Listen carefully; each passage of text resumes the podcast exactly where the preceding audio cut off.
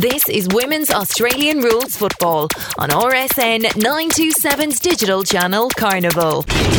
I'm Peter Holden, and welcome to the Women's Australian Rules Football Podcast on RSN 927's digital radio channel in Melbourne, Carnival. Also via rsn.net.au and the RSN Racing and Sport app. This podcast is also available on all your favourite podcast platforms and at warfradio.com. Coming up on this week's episode, we're going to catch up with physiotherapist Luana Williams with all the latest AFLW injury news out of round two. Coach versus coach is back again. It's Lisa Coach Kiwi Roper versus versus Nicole Graves. We also have Jack Hooper to take a look back at AFLW round two fantasy scores, and we'll catch up with the captain of the Darwin Buffettes in the Northern Territory Football League women's competition, Dominic Carbone. But first, the latest women's footy news. And first to the latest women's footy news. Well, you saw round two and how that changed over a matter of days. It went from five games to six games to seven games, including a few games being thrown around. While late on Monday afternoon, they announced what will be round three, cross fingers, for the AFLW this coming weekend. On Friday, the 12th of February, it will be the Cats playing host to the Western Bulldogs and Friday night football. Saturday afternoon at Blacktown International Sports Park, GWS Giants versus the Gold Coast Suns, and a Saturday twilight game, 5 10 p.m. local time at Moorabbin. It's the Saints versus the Blues. Saturday night football at Casey Fields. We'll see Melbourne play host to the Kangaroos. Three games on the Sunday. We kick off at Norwood Oval with the early game between the Crows and the Dockers. Then at 2 10 p.m. local time at Hickey Park, it's the Brisbane Lions versus Collingwood. And we round things off at 5 10 p.m. at Punt Road Oval, Sunday twilight, Richmond versus the West Coast Eagles to the match review officer. Some charges laid over the weekend. Uh, Carlton's Maddie Prespakis was charged with rough conduct, a dangerous tackle against uh, Kirsty Lamb of the Western Bulldogs. Uh, she can accept a reprimand with an early plea. Ilish Ross was charged with a dangerous tackle, rough conduct against Kate Hall of Melbourne. Again, she can accept a reprimand with an early plea. Sophie Molan of Richmond was charged with striking Sinead Goldrick of Melbourne. She can accept a reprimand with an early plea. Lily Mithen of the Melbourne Demons has been charged with rough conduct, i.e., a dangerous tackle, against Sarah Hosking of the Tigers. She can accept a reprimand with an early plea. And Tarni Evans of the GWS Giants has been charged with rough conduct, a dangerous tackle against Ailish Considine of the Adelaide Crows. Um, that incident saw Ailish have to go off the ground and be go through all the concussion protocols. Uh, she can accept a one-match sanction with an early plea as of time of recording. To the NAB AFLW Rising Stars for round two for the Melbourne Football Club, it's Tyla Hanks, and for the Western Bulldogs, Jess Fitzgerald. Later on, Jack Hooper will go through with us to see how they rated in AFLW fantasy points. And out west, a little bit of information hidden in a media release. Um, the West Australian Football League women's competition, which was expected to kick off in uh, February, we we're expecting at the end of February, will actually start in a week and a half time on the weekend of the 19th and 20th of February for the WAFLW competition. Uh, the reason to the change to the earliest start is that it will line up with the AFLW Under 19s National Championships, which has been brought forward to the April school holidays, and that the AFLW Combined and AFLW Draft are now being held in late July as opposed to October, as we've seen in previous years. And that's your latest women's footy news. The Lowdown with Luana Williams.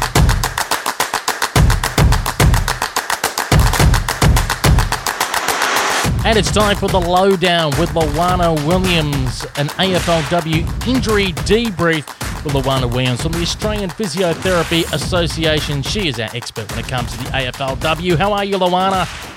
I'm well, thank you. Thanks for having me again. Great to have you back for another week. Now, as we ended the show last week, we said, well, hopefully we don't have too much to talk about next week. In fact, we do. There were a number of incidents across the weekend in round two. Yes, you might have spoken a bit too early then. Yes, were quite a number of injuries to get through to, um, that happened over the weekend for sure. Let's start off by the Friday night game. Um, the first injury to come out of that was with Bailey Hunt from the uh, Western Bulldogs, a left calf injury. Yeah, so that um, thinking was probably going to be a calf strain. Um, the calf is a muscle, so it wasn't specifically outlined, but uh, generally speaking, when you've got an injury to the muscle, it, it tends to be a strain.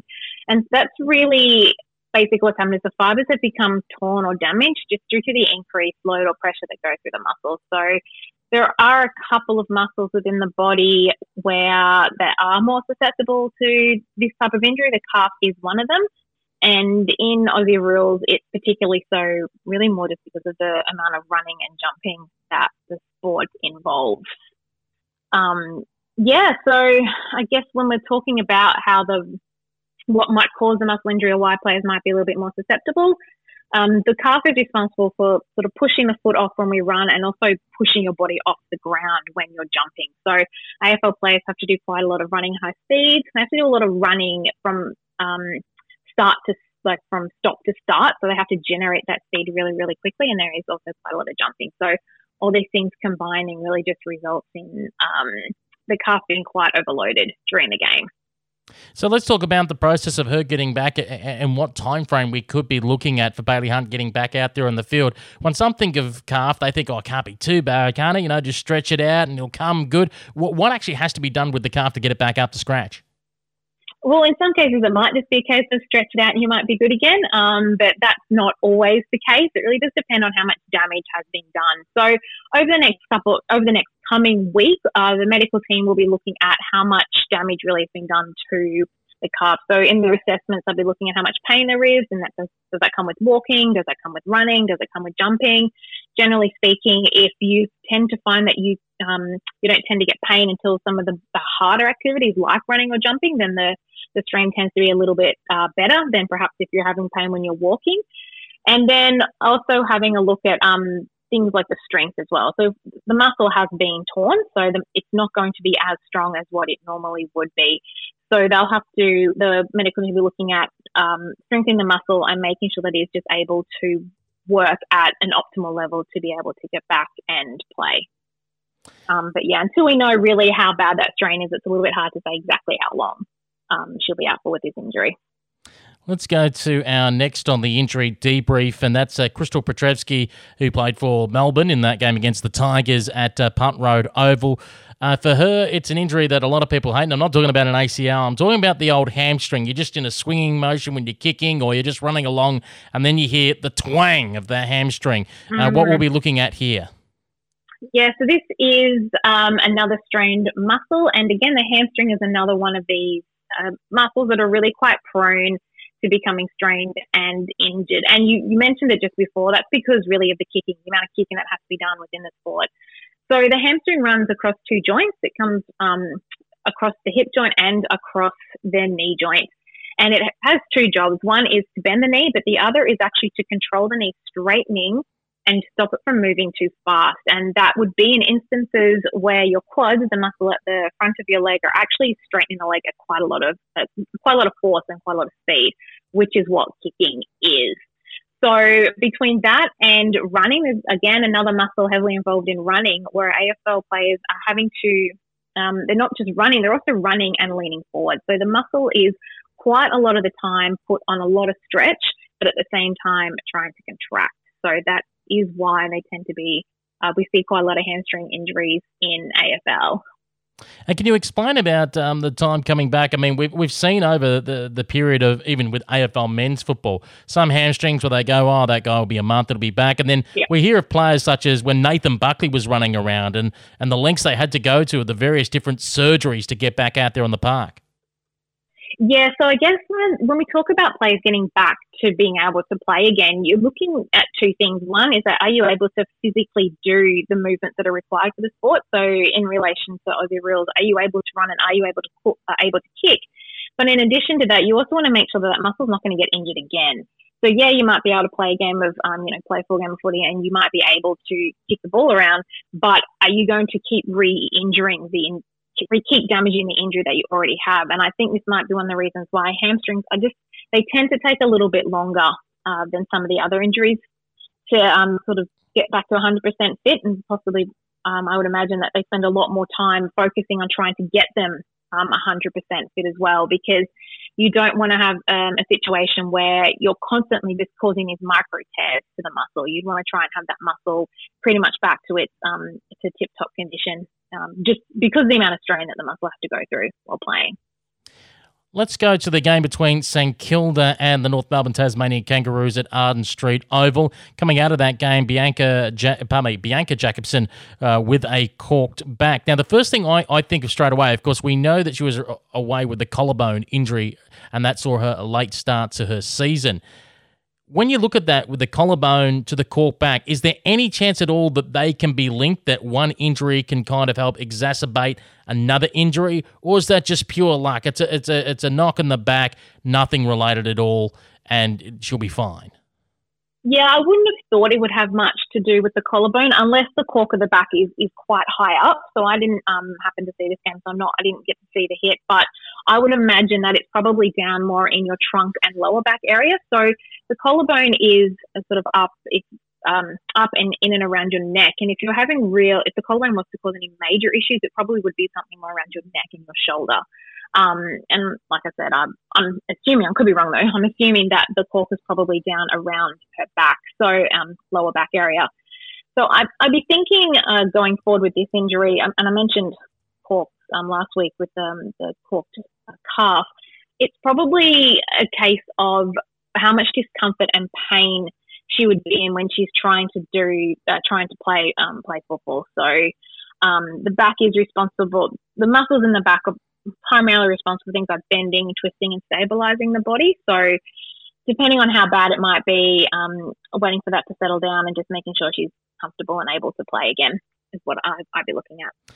Yeah, she's had a pretty uh, rough start to the year, Bianca Jakobsson, uh, but let's hope that uh, it's not too bad or if, mm. uh, if, there is a bit of problems, at least it's just a week and then uh, back into the action because she is uh, certainly one of the uh, star uh, defenders of the uh, AFLW competition. Let's go across to the West Coast Eagles, where it's a bit of an injury ward over there at the moment. Um, three injuries from the game, and one we'll talk about a little bit later on. an injury not involved in the game at all, involved in the home, but obviously will have an effect on that player's season. Let's begin with what happened on the field in that game against Fremantle in very wet conditions. A couple of, I guess you'd say, hand injuries injuries in there. Andrea Gilmore with a hand, I think it was a laceration to the hand. And Niamh Kelly of West Coast uh, with a look what appears to be a finger injury, possibly a, a, a, broken finger. We're waiting upon more information with that. Um, we're coming to you for advice, not to Daniel Harford, who suggested when it comes to a laceration that someone might have been bitten. I, I guess he's saying that very much tongue in cheek. yes, um, uh, West Coast officially they are, and um, unfortunately they have had quite a lot of injuries and a lot of players out currently, which is not great for them. So the hand and the finger, or the hand complex, I suppose, which includes the fingers, um, it is the the anatomy of that is quite complex. So injuries could be to uh, tendons, they could be to ligaments, um, could be a joint injury, particularly with the finger. Um, things like dislocations can occur, and then fractures, which um, are fracturing of the bone. And it's also possible um, to have a combination of some of an injury to some of those structures as well. So if you were to have a dislocation, it's um, I would suspect that you of the finger, I would suspect that the ligaments around the joint that's dislocated are probably going to be damaged as well.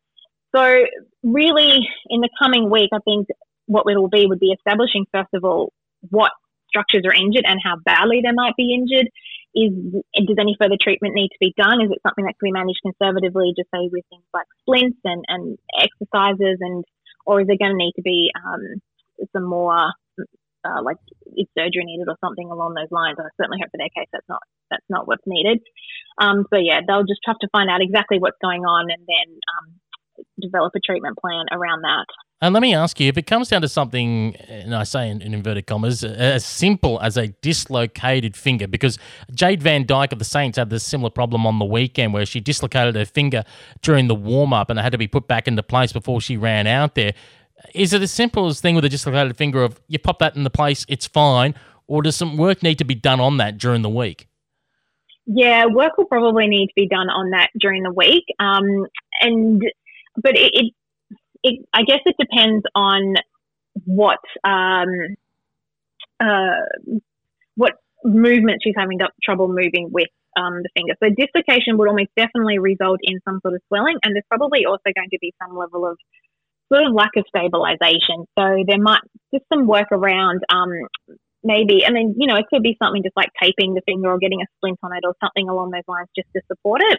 But um, it would be like I was saying before, it'd be sort of working on um, a treatment plan that is going to assist in making sure that that injury doesn't keep causing problems going forward. Considering the on-field woes for the uh, West Coast Eagles, uh, Parris Laurie, uh, corked leg is the official uh, injury report for her. Now, she was assessed on the field. She went back on. Coach Daniel Pratt said, well, I'd rather you just stay down the forward line, and that's because he was essentially running out of soldiers on the bench. So the idea was she'd be just arresting resting forward. In fact, later on, she'd find herself back in the ruck again, uh, much to the chagrin of uh, Daniel Pratt, but she played out the game. Um, what's the work on the cork leg as we go through this week? And um, is there any risk when you have a cork leg and you go on the ground of doing further damage to it by just running around and being in a physical ruck contest? Yeah, I guess possibly anytime you've got some sort of uh, damage to a structure, there is a potential that by continuing to run, you could just further damage that structure. So there is um, potential risk that that would happen. The body is relatively good at sending you a pretty good uh, sign to say, I'm not happy with this, please stop. So the fact that um, Parris was able to keep playing, I think suggests that, um, at least in, in her mind, the injury perhaps um, wasn't that serious. It certainly didn't look great when you to watch it live. Um, but yeah, to have a, a, cork leg or a knock to the leg is probably a, a far better outcome than any uh, serious knee injury or damage. So I really hope for her sake and the club's sake that it is something that will hopefully have a quick turnaround. And the final injury for the West Coast Eagles didn't happen on the field, but it happened to their star footballer, Dana Hooker, at home. An accident in the kitchen with a knife, and it ended up lacerating one of the tendons in her foot. In fact, it's a bit weird. Like when I saw um, a photo of her with the, I guess you call it the moon boot on, um, it looked like a cut or stitches going up to almost underneath her knee. So I'm not exactly sure how deep or or where the cuts were due, due to this accident. But let, us focus on what has been reported. It's in the foot. What are we talking about in the terms of rehab? Because we've obviously got that surgery's got to happen because of the tendons. Stitches have got to be in there. Then obviously the stitches have got to be taken out. And then there's, I guess, time for trying to A, put pressure on your foot and walk again and then B, the actual contact of ball on foot? Yes, there, there is a lot to do um, with the rehab for this, isn't there? Um, so, yeah, first of all, we'll be just allowing the foot to and tendon to actually recover from the surgery itself. And that's why she'd be in the moon boot, just to, to take some pressure off and allow that to really heal. And then after, and then you're right. After that, it will be about getting uh, the muscle with the um, the tendon. So the tendon is it's the attachment point between the muscle and the bone. So at the end of every muscle, there is a tendon, and that's um, how um, muscles can attach to a bone. So if you have an injury to a tendon, you you also essentially have an injury to your muscle because then that muscle is not going to be working as well as it possibly should be, and um, and might be also if there's too much pull on it, it might not want to pull, um, might not want to contract as strongly as it normally would. So then there would be some sort of rehab around getting strength back into that muscle, um, around the foot, you know, walking, and then just I guess the foot is it's such an important part of our body, and you know, so much running and, and jumping and all those sorts of things in AFL. There's quite a lot of rehab, I would imagine, around getting the strength back into that part of the body, and then yeah, and getting into the contact as well. Um, I guess um, anytime you have some sort of injury, just having it hit again is um, could be quite painful we must be thinking it must be one heck of a deep cut because you're thinking this is no simple paper cut of okay, put a bandage on it, you'll be fine. Uh, to to be wiped out for the season, which means at a minimum would have been another seven home and away games which were due to be played, plus three finals. So this is something we're talking about that is three months at least. Mm, yeah, and I guess um, to me, like this because I guess after me she did have surgery, so I suppose three months because when you're incorporating the rehab from the actual surgery itself, I'm um, sorry, the recovery from the actual surgery itself, and then you move into the rehab of the injury or the, the post-hab or what you'd have to do once um, the moon boot's allowed to come off and she can start doing sort of weight bearing activities. And the three months doesn't really, that probably sounds, um, that doesn't sound shocking to me, but maybe that's because um, I've worked, I've worked um, in these sort of areas before.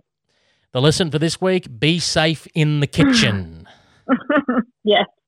Well, Luana, thanks very much for joining us for your lowdown of uh, the AFLW injuries for round two.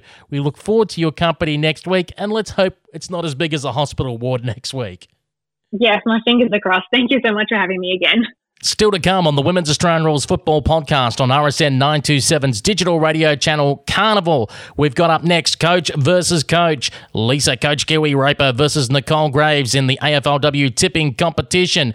Later on, we've got Jack Hooper from the AFLW Fantasy League game from sheplays.com.au. And as well, still to come, we've got Dominic Carbone, the captain of the Darwin Buffettes in the NTFL Women's Premier League. Been playing for a while. Sweet kicks. Cause footy makes you smile. Sweet kicks football. If you're getting ready for the trials, gotta go the extra mile. Sweet kicks football. Not always hearing that sweet sound when you kick the ball? Need to develop your footwork or explosive speed? Want to take the next step in your footy career? Then you need Sweet Kicks. More info on our Facebook page or go to our website sweetkicksfootballacademy.com.au. Gotta go the extra mile. Sweet Kicks Football. Two women's footy legends go head to head in Coach versus Coach.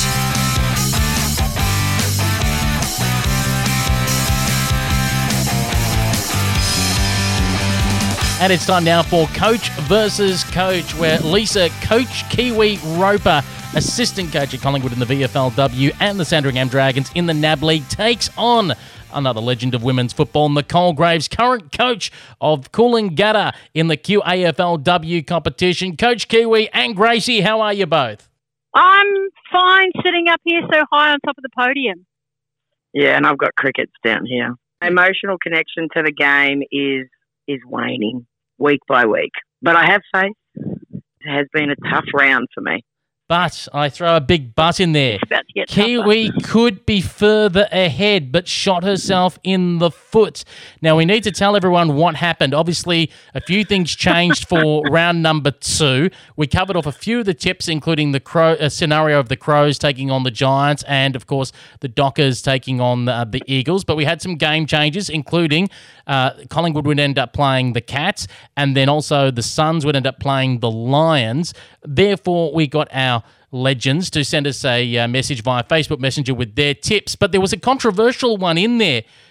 Remember, Coach Kiwi on our program last week originally went the dogs by seven. But as evidence for all, she sent a message after the redraw to say, No, I'm changing my Friday night tip. Carlton by 18. And Gracie also picked Carlton by 12. That was the opening round, uh, game of the round. Coach Kiwi, can you explain your actions first? You could have had an easy win over Gravesy. Instead, you both take the loss.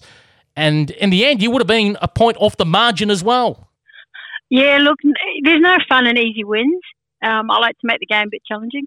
Uh, no, but the big news was that Bulldogs dropped four, I thought, really key players. And um, so I thought they just contributed so much in experience and potential to the lineup, and I thought that they would increase their hunger after having um, that close loss last week. So, um, so I, you know, probably gave more credit to Carlton's hunger and desperation to get their first win, and instead the four girls that came in for Bulldogs just absolutely stood tall. And um, hats off to Nathan Burke making the big call, and um, and the girls believing in him and having faith, and um, the girls that played on the night did the job. And for Gravesy, as Brian Barish pointed out, where he does his Barish method ladder, which awards wins for the point and uh, pardon me, points for the win and also points for quarters won. He says it's the first occasion ever where a team, this being Carlton, won three out of four quarters and lost the game. That's how we roll. That's how we roll. Uh, listen, it was, uh, you know, it was, it was, I don't know. I don't know. I reckon I'm with half. It was it was pretty awful. But in saying that, you know, it was funny the dominance in first halves this weekend versus second halves. Um, apart from one of the games, which was just dominance. But yeah, I mean, Ellie Blackburn. It's so she is such becoming such an impressive leader. Not that people that know her don't already eh, understand that, but you know, it, you know, her um, press conference after the after the, well, I should say her, her um, match into post match interview was just it just showed the sheer passion and excitement that she's got within this group, and I think you know that sort of stuff's really contagious. So, you know, Ellie Blackburn, she's just becoming such a a brilliant leader, and I think that leadership is also showing you know, her never say die attitude on the field. So it was, you know, that was really, really good to watch. Um, and it was a tough thing. I, you know, highlight for Carlton, um, you know, DV's mark in the centre of the ground, um, so Darcy Vescio, that is, uh, was just a ripping mark. And I was just, we were hanging for the replay uh, here at home while we were all watching. And yeah, we sort of didn't get it and we had to go on the socials to watch it back. So, so yeah, and Darcy's yeah work rate around the ground has, has really you know has really been excellent. Um, you know, Jess Fitzgerald, what a little rising star she she's become, and, and you know, fantastic. Uh, you know, the low light was probably you know those. If you think about the last three kicks, you know, probably of the game almost. You know, three of the most elite kickers in the game that you probably put your house on when you were doing it. So you know, Maddie P and Georgia G and and you know, Big G Train you know, all missing was, you know, you'd think uh, Carlton had run away with it. So that was probably you know, disappointing, I guess, for the individuals. But, you know, you'd, as I said, you'd really back those guys. You know, the Blues, geez, it's hard. We're lucky we're not on the old conference system where, you know, if you lose the first two, you're, you know, pushing the barrow up the hill. But, um, you know, Blues have still got McEvoy, Laloifi, Brooke Walker, Gab Pound to come in. So there is, you know, given the different structure of the season, there is still hope. But gee whiz, they certainly making their life a little a little difficult. Uh, the baggers, but in, you know the Bulldogs were fantastic and, and led by Ellie Blackburn. I was I was really impressed the way that they way that they played and you know and they and they ultimately deserved the win. You, you've got to fight four quarters out and they they fought to the very end. So that was you know fantastic. Although Carlton did too, as it was probably just mislaid kicks that sort of let them down in the end. So yeah, so that's probably my snapshot of that game. I'm trying to be class half full. Let's have a look at the second game. That was uh, the rescheduled match, which saw the Pies take on Geelong. Uh, you both, in a message to me on Facebook, tipped the Pies to win by 36 points. So you're both correct, and you're both uh, just five points off the end margin. In, in, pardon me, seven points off the end margin. 29 point victory to Collingwood over Geelong. And Gracie, I'll start with you this time around. And there was a little few nervous moments there early on in the game where the Cats were actually taking up to the Pies. Yeah, as I said, it was interesting. A lot of the games are very much like that. You know, they're, they're real, and it just shows some, ex, yeah, some inexperience. Um, so they really come out hard, and I reckon Phoebes. You know, if there was a third umpire, I reckon Phoebes might have got an extra couple of goals there. I, in my expert opinion, I thought both of those little taps that she had went through. So, and that certainly makes a difference to the momentum of the game when those things happened, getting a couple more goals in front. So, you know, so I think, you know, much improved Geelong, which is really nice to see. Um, you know, and, and really ultimately, there's only one Bree Davey. I mean, she was just brilliant, wasn't she? The power and the versatility, 25 disposals, couple goals, you know, and she just she just brings such uh, you know more depth and really supports you know the um, you know, Chloe uh, and the rest of them there that have, you know, just been working really hard, but she just becomes that little cherry on the top. And I have to give a shout out to, uh, well, she's not as young Western Australian as she was. You know, Ruby Schleicher, I thought from the back half, she's really, you know, coming of age. Bit of interrupted pre-season uh, season in 2020, but I think we spoke a bit about her last week. But I thought she was instrumental coming off half back, and um, yeah, it was yeah, it was nice to see. But uh, you know, just it shows the attack and surge forward of these teams that are still developing. Really has some, um, yeah, has some, I guess, some output for some of these teams. So yeah, you saw some different game styles there. But yeah, I thought it was, you know, I thought it was a really good game. And the scoreline probably didn't sort of show. And as I said, cream rises to the top. And I guess, you know, those better teams in those second halves, um, particularly this round, really you know, sort of showed their dominance. Absolutely, and that's if, me. That's me. And if people go across to the uh, She Plays AFLW Fantasy podcast, you'll hear us uh, praising about Ruby Schleicher, and you'll be able to get the inside word on how much she's actually worth in the AFLW Fantasy game. She is a bargain for the points that she's picking up. Meanwhile, for Coach Kiwi, obviously you're in that Collingwood system, being an, a VFLW assistant coach. Are you selling memberships to the Bree Davey fan club? yeah, uh, Bree. Well Bree Davey is my vice captain in the in the She Plays Fantasies, um, only because of Erin Phillips, really. But um, ca- I can share that Ruby Schleicher scored 199 points this week, which um, she just backed up what she did last week. I think she's having, you know, she started the season with the hiss and a roar, and um, you know, she's just got a great run and carry, and is looking fit and strong, and it's um, and happy. She looks like she's really enjoying her football, which is great to see. Um, and yeah, Bree Davey. Well, what can you say? What what an absolute incredible leader, but just her work rate around the field, um, you know, and it doesn't really matter who they put on her. She's just able to um, break through and and just distribute the ball to the forwards. I think they get a really good feed from the midfield that Collingwood have. Um, it was good to see Sarah Rowe, her first game back for the season um, after a couple of injuries and a bit of a hiccup since um, she was in quarantine. So um, she got a good goal early in the game. And Joanna Lin um, making her debut, who uh, we had a practice match in the morning on Saturday. Is um, how funny this is, right? She was kitted up, all ready to walk on the field for our practice game and warm up, and um, then got pulled in and told the news, "Hey, um, you can't play with us. You've got a game this afternoon." So. Um, so really exciting for her to then go into oh, pause this morning pre-match mode and it's out by a few hours. But she had a really good game, I thought, for a youngster um, fresh into AFLW. Uh, showed some really good speed for her size too. Um, but yeah, for Geelong, I thought they had a really good start, and um, I think I think they caught the Pies out in a in a way. I think um, probably after last week, the Pies thought that it was going to be a bit of a comfortable game, and um, Geelong just really battled. And it was good to see Phoebe up the field, Phoebe Williams up the field a lot more. So she got a lot more possessions and um, was able to. You know, she's got a great long kick, so she's able to turn that ball around and feed it um, deep into the 50 for a forwards, but they just aren't converting on the scoreboard is probably their biggest challenge. And uh, I think it's been going on for a few weeks now, so it's something um, Hoodie's going to need to address pretty quickly for them to stay in touch. The third game of the round was Melbourne versus Richmond down at uh, windblown Casey Fields. Both of you tipped Melbourne by 24 points, and you were both very close to the margin in the end. A 28 point victory to the Demons. Coach Kiwi. Yeah, look, another solid performance by some of those Darebin players. Um, you Ah, know, fine. had to get it in. Everybody uh, drink. Lauren Pearce in the ruck.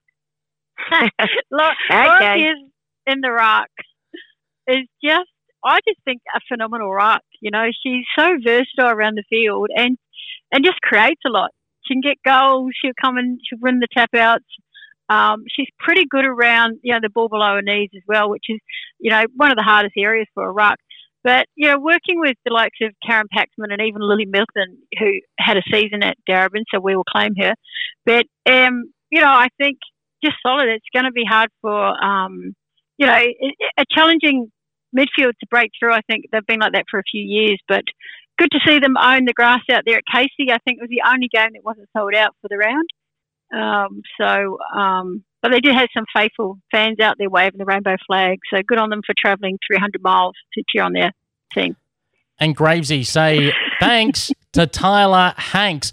Finally, she's been called a NAB AFLW Rising Star nominee. I just kept seeing it on Twitter. Anyone that's played with Melbourne or previously played for Melbourne saying, thank goodness this young girl has finally got her due recognition. Oh, absolutely. And and Hanksy was, you know, such a, a you know a dominant player. I mean, her and you know certainly being at Carlton when those two were the you know were the top draft picks, and obviously Hanksy was playing VFL for Carlton, so it was a really tough decision because you you know they're just little you know, they're little bookends. You know they're they're they're, little one sixty centimeter just trump and their abilities, you know, are, their skills are just so, you know, it's really, it was really touch and go with those guys. So I'm so pleased for Hanksy getting that and getting her just deserves. And, and unfortunately, in her first season, you know, she was had some injuries and, and sort of came into the AFL, her first AFLW season with some injuries. So that sort of just set her back a little bit. And, you know, and then obviously, you know, the rise of, of the little P was a little bit different to that. So, yeah, it was awesome to see um, to see um, Tyla Hanks get that. So it's you know fantastic. And Melbourne, I tell you what, I thought it might take them a few weeks for the young players to get into this, but they are absolutely firing, aren't they? And I think the big turning point was probably also one of the, you know, apart from, yeah, just you know Paxi, the Moulay and and Daisy's leadership is they're just getting a bit more consistency up forward. I think you know Zanker supporting Cunningham was a real highlight on the weekend, and certainly the week before against the Suns, you know, was good. I mean, again, Richmond, you know, they're showing some signs, but they're just not firing. Their champs just aren't firing. They're big names, and you know, and and obviously um, Melbourne's ability to shut down Mon Conti was a was a massive um, you know win for the uh, for the D's. So that was excellent. I have to give a little shout out to Maddie Brancatisano with with 11 possessions, her first game for uh, 2021. So that was really pleasing. You know, it was just a little side bit to um, to the young players that I've had a little bit to do with. So you know, it's it's really good to see those top kids. And we talk about the um, you know the Northern Knights factor probably of this season, and, and so many young draft picks out of that uh, NAB Cup. Um, you know. Uh, team over the last two years, you're really seeing probably, you know, five or six of the top 10 players are all coming from that team. So, you know, kudos to the Knights program. But, um, you know, a couple more of the Knights uh, kids uh, debuted this week. So, you know, it was, you know, Lisa Bannon, Bannan who's just a ripping um, player, but she's just a ripping young person too. So it's so pleasing to see, you know, they, those young kids um, really fire up. And they, as I said, we talk about, you know, this is the first, you know, one of the first years where these kids have, have played footy or the, you know, the top draftees have, played footy without those barriers that we've all faced over the years. So they're really showing their class, and yeah, it's it's really pleasing. So again, you know, Richmond just need to get. It's not their kids letting them down. It's kind of their. I'll probably get burnt for this, but it's probably more their senior players letting them that letting them down. And Mon Conti just has to. She obviously shook that that hard tag off. You know, um, by the end of the game, but they, they really have to fire and, and so sh- show some leadership to get their you know their kids up and about. Let's go to a Sunday game at Arden Street Oval, North Melbourne versus the St Kilda Saints and the North Melbourne Tasmanian Kangaroos won by 26 points in the end. Both you tipped North Melbourne to win. Gracie by 14 points, Kiwi by 12 points. And dare I say, the margin almost felt like your tips were closer to the truth. 26 points doesn't quite seem to be reflective, uh, Gravesy, of the tussle that was on Sunday afternoon at Arden Street. Yeah, it was. Uh, yeah, that, as I said, there was there was certainly some games where you thought, "Oh, hang on a minute." Um, so yeah, so that was you know um, that you know the North defensive unit, God love them. They they're just firing, and you know they've still you know they haven't even got Britt Gibson out there, who's just you know an absolute monster out there. So you know, kudos to those guys. I, you know, I, I, you know, the Exxon v Kearney um, matchup was really fun for me to watch. So I really, I really enjoyed that. So I like those little matchups. I like a little bit of, you know, come and go. And there was a few giggles amongst them, but there was plenty of tussles. So, you know, that was fun to watch. Um, it really, it took, you know, it took North until the the final quarter to really sort of get the Saints off their back. So, and we spoke, I think, last week about, you know, this game really, um, you know, seeing where Saints were at, and it shows that Saints are, yeah, they're up and about and they're around about that time. And, you know, again, North full of superstars, but Saints they held on. So they've they've you know they stick it and they've few a few more um, you know quarters in the AFLW. These girls are going to be you know be flying. So that was um, you know, it was it was really important. And probably the difference between the two teams was the efficiency inside their forward fifty. So, you know, St Kilda, you know, where we saw round one were just on fire. You know, they had twenty two percent kicking efficiency in in uh, in their forward fifty to to North fifty two percent. So that's a massive difference, you know. And and you know, St Kilda had six um, shots from you know out of 27 inside 50s, and North had 13 shots from 25 inside 50s. So St Kilda actually got it in there more, but just weren't efficient in front of goal. So that really shows that you know the game was really won and lost in that you know in that kicking ability in front of the in front of the big stick. So you know it really you know could mean that you know maybe St Kilda need to get deeper to get better shots at it. But um, yeah, so it was really quite interesting. And North obviously Um, their stoppage clearances were, you know, plus 10 with North, so that makes a little bit of a difference. But as I said, I think, you know, it was possibly lost by Saints in front of goal, which is unusual because, you know, the G train is flying. But, um, yeah, so it was a really interesting game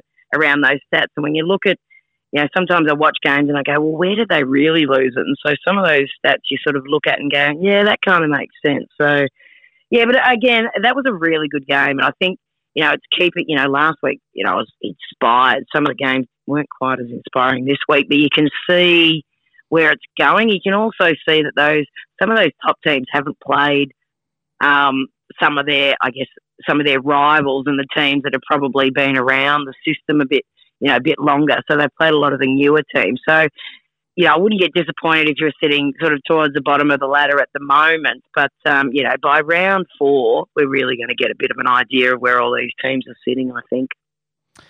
Well, Coach Kiwi, like Gravesy, you've been involved in uh, development of women's football.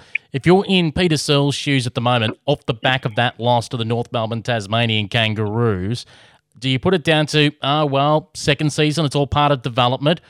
Or do you go, well, no, this is the second season. We've got to pull our finger out. Games like this, where we had North Melbourne within our grasps, we really needed to finish the job. Um, absolutely, the second. Um, I think they were in the game and they certainly got enough possessions um, throughout and travelled up the field. And they've got some really good ball carriers and, you know, Patrikios and McCarthy. They just as Gravesy said, it's just getting that ball inside 50. They weren't marking it. And that's their biggest problem is if you, you're not going to get those easy shots on the ball board if you can't mark it in there. And um, the likes of Kate Shierlaw, the number of times she ran out with some really good quality leads, they just didn't put the ball in her hands.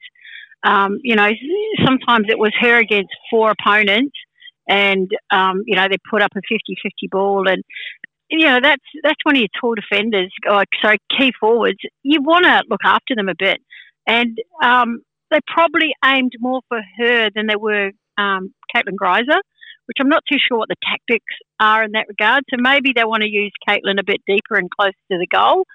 Um, but yeah, certainly that ball coming up the field, they had enough of it. They had many chances to bring it up and get some score were on the ball, but they just didn't. And uh, as soon as those turnovers happened, North is probably the best team in the com with that transition, the quick transition. They're able to change lanes so cleanly and move the ball to the other end, and um, and then get the big score. And um, yeah, so I think for Peta Searle, that's really what she needs to go and look back at is is where and how they're distributing that ball into their forward fifty.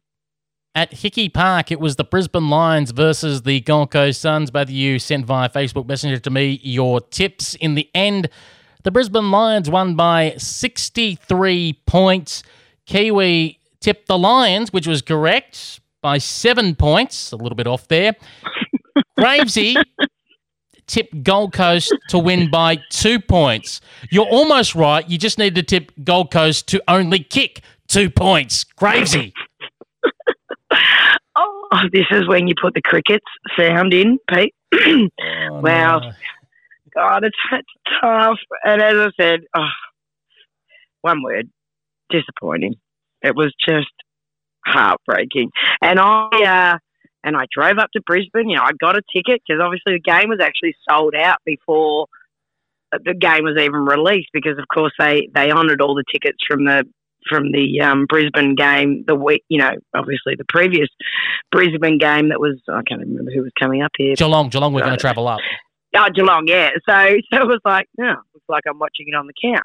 Obviously, uh, one of my little mates um, shot me a ticket, and so yeah, I drove up there and and uh, yeah, got to the ground. And trust me, if I wasn't with uh, one of the players' fathers, I may have been home at half time.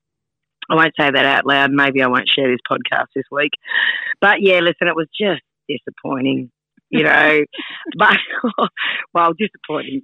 Just well, disappointing for the you know crowd. If you're a Lions supporter, you you know rah rah, they're up and about. Don't worry about that. And and um, you know, but it, it was they were just dominant, weren't they? I mean, Jesse Wardlaw and Dakota Davidson, you know, four goals each. The L2K was flying. Oh, that's the nickname of Jesse Wardlaw, born in 2000.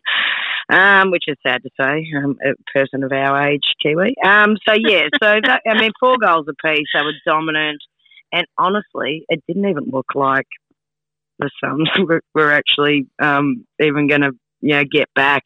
Nat Grider and, uh, you know, Ellie Anderson, you know, 20 possessions each. Sophie Conway just controlled her whole side of the field. She's such an elite ball user and, and a really good thinker. She reminds me of a young Daisy Pearce when Daisy rocked into that team that we shall not mention, um, you know, as a 16 year old. And you just sort of go straight away, this, geez, these, kids can play. So she was fantastic. And, you know, um, and even when, you know, if you talk about the Suns' day, Dawes gets it out of the midfield, kicks it 40 metres the wrong way, and Suns still can't get a score.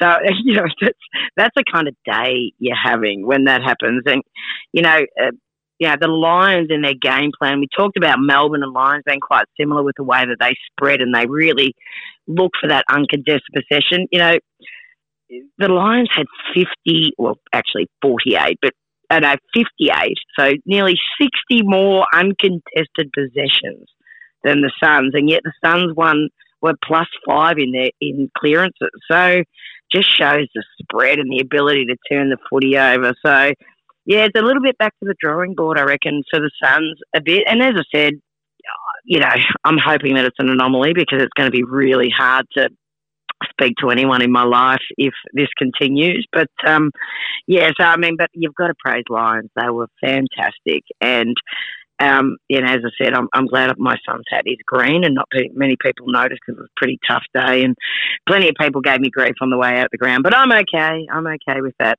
You know, I, I've got great uh, friends and mates on on the on the uh, Lions side, and, and uh, really we're lovers of footy. So for me, it doesn't really matter the score. But I guess the game was just disappointing. It was disappointing. For, for footy lovers that you know just saw last week's game and go, yep, we're on, we're on here. We've got some things to work on, but we you know, the Suns just got dominated. So, yeah, so that was uh, my snapshot of the game, and uh, we shall not speak of that game ever again. The only other winners out of the game were Richmond, as now Gold Coast have the lowest ever score in the AFLW with two behinds, the previous record by Richmond, three behinds last year against the Saints. now, Coach Kiwi, for your look back at that game, dare I say, a lot of people in the Victorian football media have again been sleeping on the Brisbane Lions. Remember, they have played in two of the four AFLW grand finals, and what they did to the Suns after they took care of business against Richmond, they're doing it again. They're flying under the radar. Hey, yeah, look, I'm from Sydney and um, we never get any media with, um, or barely anything for Alyce Parker. So I can understand uh, no media down here for Brisbane Lions. But, you know, I'm sure it's something they'll be happy with. I really like the way Stark goes about organising his team. And, um, you know, and he's worked with a lot of those girls through juniors, so he knows them pretty well. I really thought Suns would put up a better fight probably is, is all I can say about that. Um, and I actually, with some friends, we were we were cheering the Suns on to get a goal. Like you just you just felt for them. I don't think the scoreboard perhaps reflects the talent they've got in that team. They just had an off game, and unfortunately, in nine with nine round competition, you can't have games that off. you know, um, you get punished if you have an off quarter. So uh, yeah, disappointing that they picked up the the world record for the lowest score. But um, yeah, hopefully they can regroup and the world record, harsh. Yeah, it's the world record. and um, yeah, but lines are clean. Like those forwards, um, you like to see goals as well. And um, boy, Wardlaw and Dakota, what a pairing up there and they got some really good feeds. Know, Zielke was smooth through the middle, and um, and then I guess even more disappointing, you get the likes of Sam Virgo, who's generally a very smart footballer. She just couldn't get the read on her opponent, so um, they just she kept running around her. Conway, Kiwi. It's hard to get yeah. get the read on a you know on a young star. well, true, but she, yeah, but she should know so. She's played with her and um, probably at some point coached her. So, um, yeah, tough day, tough day for the Suns. Yeah, Pete, I just want to point out, I think, you know, when you talk about games like that, and you have a lot of young players like the Suns do, you then start to miss your senior players. And obviously, you know, Lakey's really pushing these kids, which is so important in, in terms of development and, and the game up here in, in Queensland. But some of those more senior players that probably haven't um, been given games in the first couple of rounds maybe would have just settled it because you know it becomes very overwhelming when you're getting beaten by 10 goals and your team is just you know you're being dominated all around the field. To, to know when to settle and when to match up and, and when to go and find your player. And you know that would agree you know that the old coach thing of you know they get two goals on the run you you shut down and you and you you know, you go one on one for a couple of minutes just to stop that, you know, that little, you know, that little run that they get, that little, uh, you know, when everyone's confident and all of a sudden you feel like you can't stop those teams. And I think some of the young players um, just didn't react to, you know, to how well the Lions were going and how quickly they were scoring. So, yeah, there's a balance there, and uh, you know, might be a bit biased on a couple of the senior players around you know, the Suns environment, but it does make a difference to have a good balance of those senior players when things don't go well because they will have that experience to settle your young kids. Excuse me. Dare, dare I say, in that game, watching that vision, particularly in the final quarter, it's one of the rare occasions where you physically get to see what's happening mentally with the side. And it seemed like for the Gold Coast Suns, it felt like their players had – concrete shoes. They were just stuck there and they couldn't move because the game had gone well and truly. And on the opposite side, you could see for the Brisbane Lions because, hey, we're ahead and we're doing it easy. It seemed like everyone could run and run and run for days. Yeah, it's like the little Red Bull, you know, we've got wings. So that's what I mean. You've got to shut that down early. And, and, and as I said, some inexperienced players, um, you know, they don't they don't understand that, whereas your experienced players have probably been through situations a little bit more like this. And many of our players, you know, in the AFLW come from the top clubs. So they they they come from clubs at state league level or community level that are very very successful. So when this happens and and they really get under the pump, it's something that they haven't experienced before. So that you know that tends to be a bit of that sort of stuff. But as I said, they'll bounce back. You know, Lakey's positive. He's a positive fella. He he won't you know he won't burn them all. He'll make sure that they're up and about and they'll go through everything and, and, and you know find ways to improve. But yeah, certainly a, a very uh, uh, very honest lesson um, in uh, in experience versus inexperience. So to the GWS Giants versus Adelaide Crows, it was uh, the Crows victorious in the end by 47 points. Coach Kiwi, you know the GWS Giants very well, particularly with the Coat Hanger radio show that you do, which is also available as a podcast. I don't want to, uh, you know, downplay the, the effort that, that the Adelaide Crows put in, but as things catching up with the GWS Giants after being on the road to Albury, then living in Adelaide, and then, of course, the craziness of last week, where not only have they just lost to Fremantle, they're on a plane coming back to Adelaide and told, no, you've got to quarantine for 14 days. And then virtually during the night, they're all getting phone calls of, well, actually, no, you're on the first flight out in the morning to get to Sydney. And you get home to Sydney, then you're in lockdown for five days in Sydney, and then told, oh, by the way, you've got a game on Sunday. Yeah, look, you could look at it that way, or I would look at that and think that was just an excuse because, you know, the reality is they got to fly home and be in their own beds, and they haven't been on those beds for about seven weeks. So um, they had the days off. They didn't have the big t- team sessions down at the club. So I think they had plenty of time after the first couple of days to recover from that and get back to um, you know some better sleep patterns and probably they did some um, Zoom sessions or you know team kind of meeting online stuff. But um, I just you're a hard woman, been... Kiwi. Very hard woman. no, there's no crying in football. Uh, I I just think I think they should have gone fresh into the game. Um, is is kind of probably how how I look at that the most. But you know, you look at you look at that right, and you can say there's excuses. They've been on a plane, they've been away from home, blah blah blah. One of their best performers was Cora Staunton. She's 39 years old, and if you youngins cannot run and put your heart into footy like her, then give up your spot. Oh, How hard is Kiwi that? is up and about. I just look. I'm passionate. I want the Giants to get a win, and I'm really disappointed. And I just think Alyce Parker through the midfield was outstanding. But I'm sorry, some of those other players, you know, Alicia Eva, Jess Dal Pos, they they just fell off tackles. They just didn't look like they had their regular um, Red Bull before the game. Um, they just they just looked a half pace behind their normal standards because they're they're very skillful and very quick players. Um, but just yeah, just caught on the hop. Um, the new player Erin Todd, she she when she's deep deep in the back line, reads the play well and has some great height and great hands. But every now and then, her opponent took her up the field, and she really got exploited for lack of pace and couldn't get back. And I think yeah, that's something that um, Giants need to really address through that back line. That you know you got to need that speed. Most teams have got some very quick forwards, or can bring the ball with a run and carry back, you know, quite quickly. If you're going to have slower forwards like that, or teach her how to perhaps hand over to, you know, Nick Barr or Jess Dal Pos or whoever's in front so that she can stay back and cover off the zone better because she's very good when she did that, but just lacked some speed. Um, Privatelli at the other end, she was she was handy, just probably didn't get enough opportunity. Um, and then the Crows, what do you say? They're just classy throughout that field, um, you know, all over the park. And even even Marinoff to be back against the team that um, probably really hate her right now, um, you know, with the whole incident through the the practice match, um, is um, probably I think played on her mind a little bit. You just sort of saw her hesitate at a couple of contests.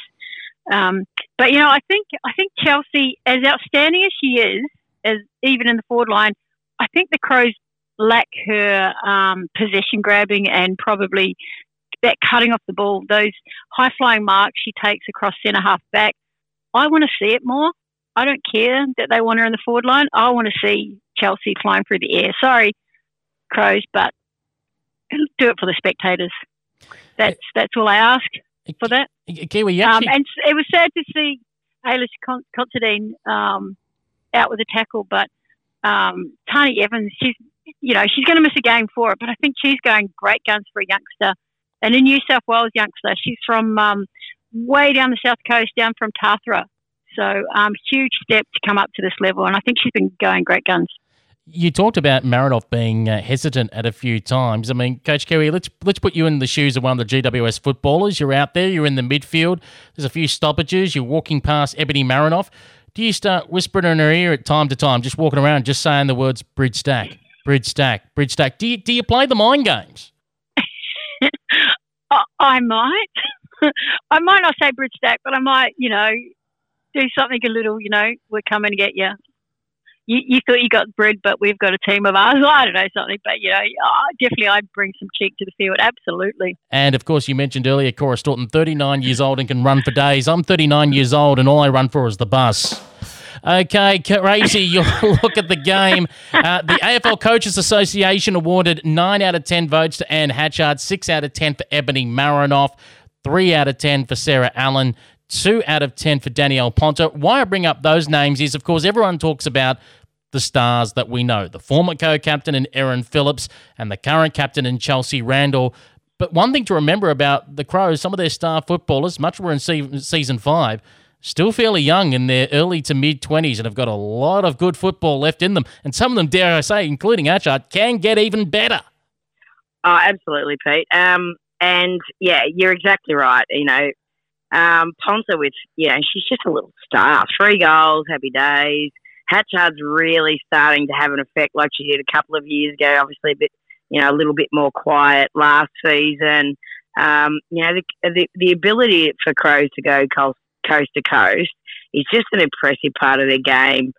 And they're spread off defence, so their rebound and the way that they work the ball, even with Chelsea not there. And as I said, you've got to remember Chelsea come off a knee, Rico, and um, and so you know, so you know, about being able to balance that, particularly in these early games against probably opponents that have, you know, that have finished lower on the ladder. Certainly, um, it gives them a bit of opportunity to, to just, you know, make sure. And ultimately, you know, Charles was 30. Sorry, Charles, don't want to throw you under the bus. And, and Erin in her mid 30s, you know, th- yeah, their leadership is what's teaching these young players you know, what to, uh, you know, how to be, how to lead, how to prepare, how to play the game, how to handle the ups and downs of, of, of footy and, you know, being dropped and not being dropped, getting your body right and all these things. So really important click that Adelaide's going and, you know, they're, they're just classy. Now, our, um, now, our Kiwi, I've just had two texts in the last five minutes. One from GWS saying, stay at Collingwood, don't ever come back here again. Um, and the other one from the Falcons going, uh, you know, because you've just bagged out their two superstars going, yeah, you're banned from the city of Darebin as well. So just just want to let you know that, just so you know Hang on. that you're Giants now in need two to li- travel wait, bubbles. Giants need to listen to what I said. I was giving them some helpful advice how to improve. and I did bag out the Falcons. and my and my and my favourite team kicked two points. So you know, glass half Well- full, Kiwi. Glass world half full. You got to find the World positives. record. Yeah. So yeah, and so for me, you know, I thought there was, you know, given, and I understand what Kiwi's saying in terms of you know the actual playing of that, but eventually that stuff has to you know catch up. And they were so gallant last week, and we spoke about the leadership of Alicia Eva and stuff. But the the travel factor and coming home, and you know, even you know, it's you know, the women are still emotionally emotionally connected, and all of a sudden coming home and actually not being part of that bubble may have actually had some effect on that. So you know, I'm not making excuses, and you're exactly right in terms of your game stuff, but you know, for me, um, you know, I just think that, you know, no one else has had to deal with what they've had to deal with. And it's not about travel. There's an emotional thing around, and again, a, a bit of bias, but they've lost a teammate in some really extreme circumstances and not being able to deal with a bit of that. So, you know, so I, I still reckon that, you know, GWS still, are, you know, they're bust, you can really see they're busting their hole to, to be as good as they can can be given the circumstances and the travel. And Crows are elite. You know, they've won two premierships. So, Kiwi, you're just being a bit bloody hard, mate. So, back off. Back There's off no the crying in football. Giants, you know. No Come crying on. in football. Hey, I want them to win a game. I want them to win a premiership. oh. And I'm yeah, here no, don't we all? I, I get it. I get it. And as I said, you know, it's Crows- what's in my Crows brain about about some Crows of those need back games. off. They've got two. Stop being so greedy. By the way, for the And- but, record, you yeah, both and I and I get all the barriers of the Giants in terms of moving to Sydney versus moving to Adelaide and all you know traditional footy state, non-traditional footy state. But uh, the Crows were sublime, and GWS, you know, keep fighting, girls. I got your back, and um, you know, along with my son's girls, you know, there's a bit of orange in both those teams. So let's let's you know fire it up. So Goodness, that's don't my put the hex on the Giants. they don't need a world record. Oh, you're the kiss of death, sister. You just worry about that stuff. Seven out of eight. you, you, Seven out of eight. you- you- Up in the yeah, podium. got the back of got the back of female footy, mate. Yeah, got you- the back of female footy. you- Let's go. You both on, tipped the Crows to win. start fisticuffs Yeah, from e- Queensland to Melbourne exactly. and everywhere else. And you both tipped Fremantle to beat the West Coast Eagles. Graves, I'll start with you on this one. When it comes to outdoor sports, Mother Nature is undefeated. it bucketed down rain and it almost helped the West Coast Eagles cause the absolute boil over of the round. Fremantle got out by the skin of their teeth, nine points in the end. I know. I was down watching the Suns, you know, just get capitulated there, and uh, and I was getting texts go- uh, from Kiwi going, "Oh, how good are you? How good are your tips? You know, bloody, um, you know, Eagles are up," and I'm like, "I'm going home to watch that game. Just quieten down, you know."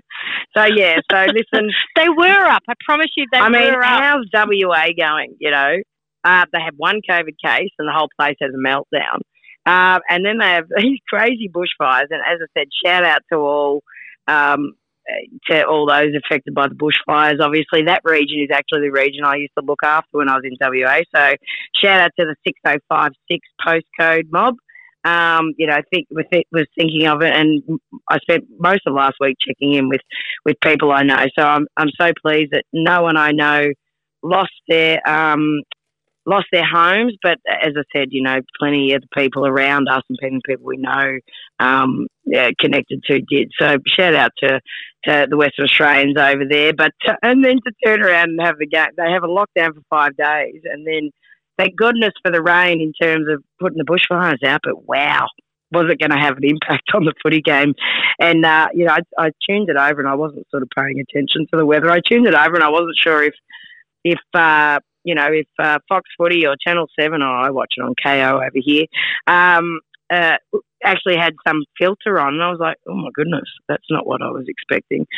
So yeah, so the weather really provided a challenge for free. and I think it's a good challenge. You know, um, you never know what's going to happen in the season. To play in those conditions and get through that was you know, was uh, really impressive. But, you know, it was so good to watch, uh, you know, the Eagles. They just will to work hard. You know, Kelly Gibson just, you know, busting it. Um, Mick Bowen just, you know, 18 disposals, just a ripper. I thought, you know, Belinda Smith and the big horse, um, Taylor Breslin down in defence were, you know, fantastic and really matched up well um, in terms of that. But, you know, ultimately, Turbo, look at that 23 disposals, 14 of them, 14 tackles she's just a machine. And and again, it was you know we talk about some of the other games. The class does rise. You know, the cream rises to the top by the end of these games. And I thought, you know, Eagles will get plenty out of that and they're going to really rattle some cages sort of down that other end of the ladder. But, you know, they will grow because they, they are a very, very young team. I reckon they're prob- probably the youngest team in the competition. But, you know, Freo, uh, you know, I'm on the bandwagon for them to win the premiership. So I, I've got to, you know, keep flying that flag as well. So, you know, they're well, le- well led. Well drilled, and you know that game was a bit of an anomaly. So let's uh, and and they'll learn from what they have to do because obviously, uh, you know, the Eagles were well and truly in front. I think they were two points in front at half time. So I'm quite sure Trent Cooper was like, oh, here we go. But uh, yeah, so I think, you know, both teams will learn heaps out of that game and, and kudos to the to the Eagles. I'm really pleased they're they're up and about and, and really they're get having those first halves. They've just got to put that second half in and Freo, you know, just keep keep moving along. But how exciting is it going to be to see these next few weeks when these, I guess, these top teams start to play one another, um, and then we're really going to see some separation. Um, you know, the different separation from, I guess, what they're saying, the mid and the and the bottom half, and when they start to play some of the other teams. So I think it'll even up by round four. I reckon Kiwi and I, well, probably me, might be making some better decisions in my selection, but as I said, just flying the flag for female footy. So I, I love it. I love watching every game. Some of them are a bit disappointing. Some of them, one of them this weekend, there's probably four hours in my life I will never get back. Um, but, uh, you know, I, I love it. So kudos to everyone and to the AFL in particular for just getting seven games up in such a you know in such a quick time with all, everything going on. So uh, Nick Livingstone and her crew up there, just you know, ripper to just get seven games on. So well done, everyone, really. And hey, I to just Coach got a Kiwi. text from Stark. He, oh, here we go. he said, um, "Wait Go a on. minute." he, Go on, Kiwi. he he's saying, "Gravesy, save your petrol money. If you're not going to support us, stay on your side of the bridge. Thanks." exactly right. Ah, you can laugh. I had a I had, a, I had an email from him today, so we're all good to go. But as I said, Um, you know, I've got to fly the flag. I've got to fly the flag because you know I love my Gold Coast um, players. I love my Lions as well. But yeah, it is a it is a tough thing, and it's you know they're a new team, and I want them to, to do well. And Coach Kiwi, we Hey, should point uh, out it was a magnificent effort for the West Coast Eagles, considering that they had three players go down during the game, even though Parris Laurie finally came back on with that cork leg. Um, they had two go down with, half- uh, with yeah, half hand injuries. and and they don't have for the remainder of the season Dana Hooker through a kitchen accident. Oh, you know, like they had three Only players in female out. football, Pete. they had three players ruled out during the week as well, including um, one of my youngsters, Maddie Collier. And then Dana Hooker does that. You know, I think she clearly has proven footballers do not belong in the kitchen. That's all I can say about that. Stay out of the kitchen, everyone. Yeah, she plays AFLW after having a baby, like you know, a handful of months earlier, and then yeah, and, and gets back after pregnancy, uh, you know, after having a baby, and then you know does something in the kitchen, and, and she's out for the season. So as I said, only in female football would there be an injury, a season-ending injury in the kitchen. That's true. Very true. Um, but look, you know, credit to the Eagles. I thought they put up quite a fight despite that. And um, we used to always have a saying in soccer was that rain is a great leveler, and I think in um, Aussie rules it's probably pretty uh, the same principles really. That ball becomes slippery, um, skids off the ground, and uh, takes away some of the you know those talented players who have great hands in the air. So. Um, you know, great game for the small people, and you know we saw some of the, especially the young Irish, get going until they break fingers or uh, was it a dislocated finger? I think is um, what Niamh Kelly got, but um, you know they got the early score, which was pleasing for them and certainly give them a bit of confidence. Um, the bench got very very thin, and at one point. I think Parris looked like she could not even like she had a broken leg. Like she couldn't put any weight on that leg. It was gone, busted, done. And then miraculously, you know, within maybe about three or four minutes, she was back in the ruck. So I want to know what she got, and I want some. But um, Just don't take what Yeah, Dana no. Hooker's got. I've seen it on Instagram, and she's gone on the couch. I saw that photo. Very unflattering, and um, yeah, feel for her. Probably she's probably got a little bit of real disappointment in that as well. But yeah, tough, tough injury, tough time to have an injury like that too, and um, tough for her teammates because she's such an important person in the team. But you Yeah. can't knock Freo; they were great.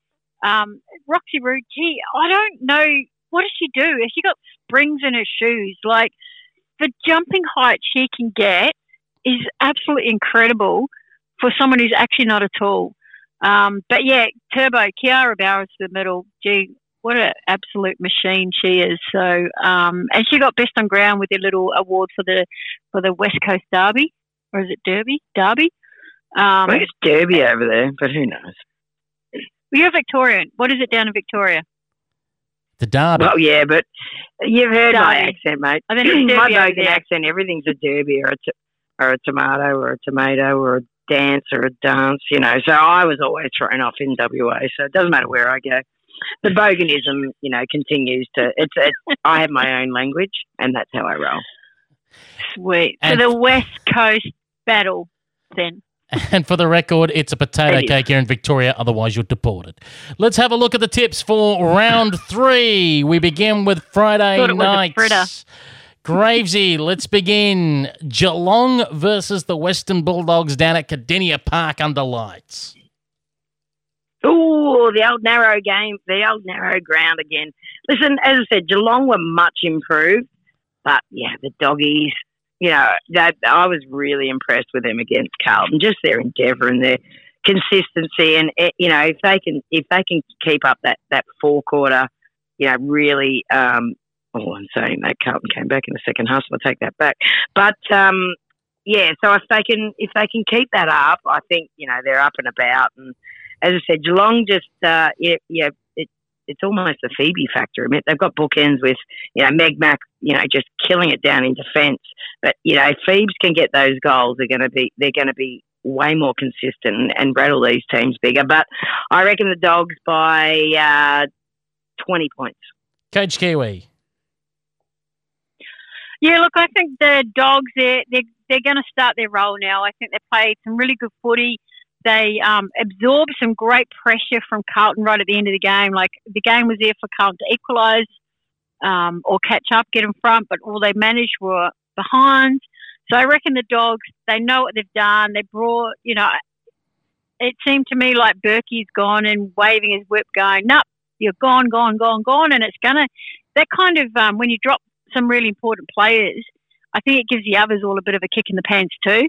So um, I reckon the dogs just know their position is not secure in the team. They've got to really pull their thumb out and get going. And I reckon that's what we're going to see. They're only just down the road. Geelong's closer than Casey Field, so um, I'm sure. I'm, I'm sorry to the pull Cats. your finger out. Where where are you pulling your thumb out of? Pull your, pull your. Well, I don't use my thumb. Kiwi, how much do the dogs buy? Uh, dogs by 18. Meg Mac will, will steal a few, but yeah, dogs by 18. Okay, to our Saturday afternoon game for the Nicole Graves. They both wear a bit of orange cup. GWS Giants versus the Gold Coast Suns at Blacktown International Sports Park. Coach Kiwi, who wins by how much? Well, as Gravesy pointed out, Giants are listening in, so I'm sure they've taken on board all the advice that I have given them. uh, they're at home. They get a crowd this week.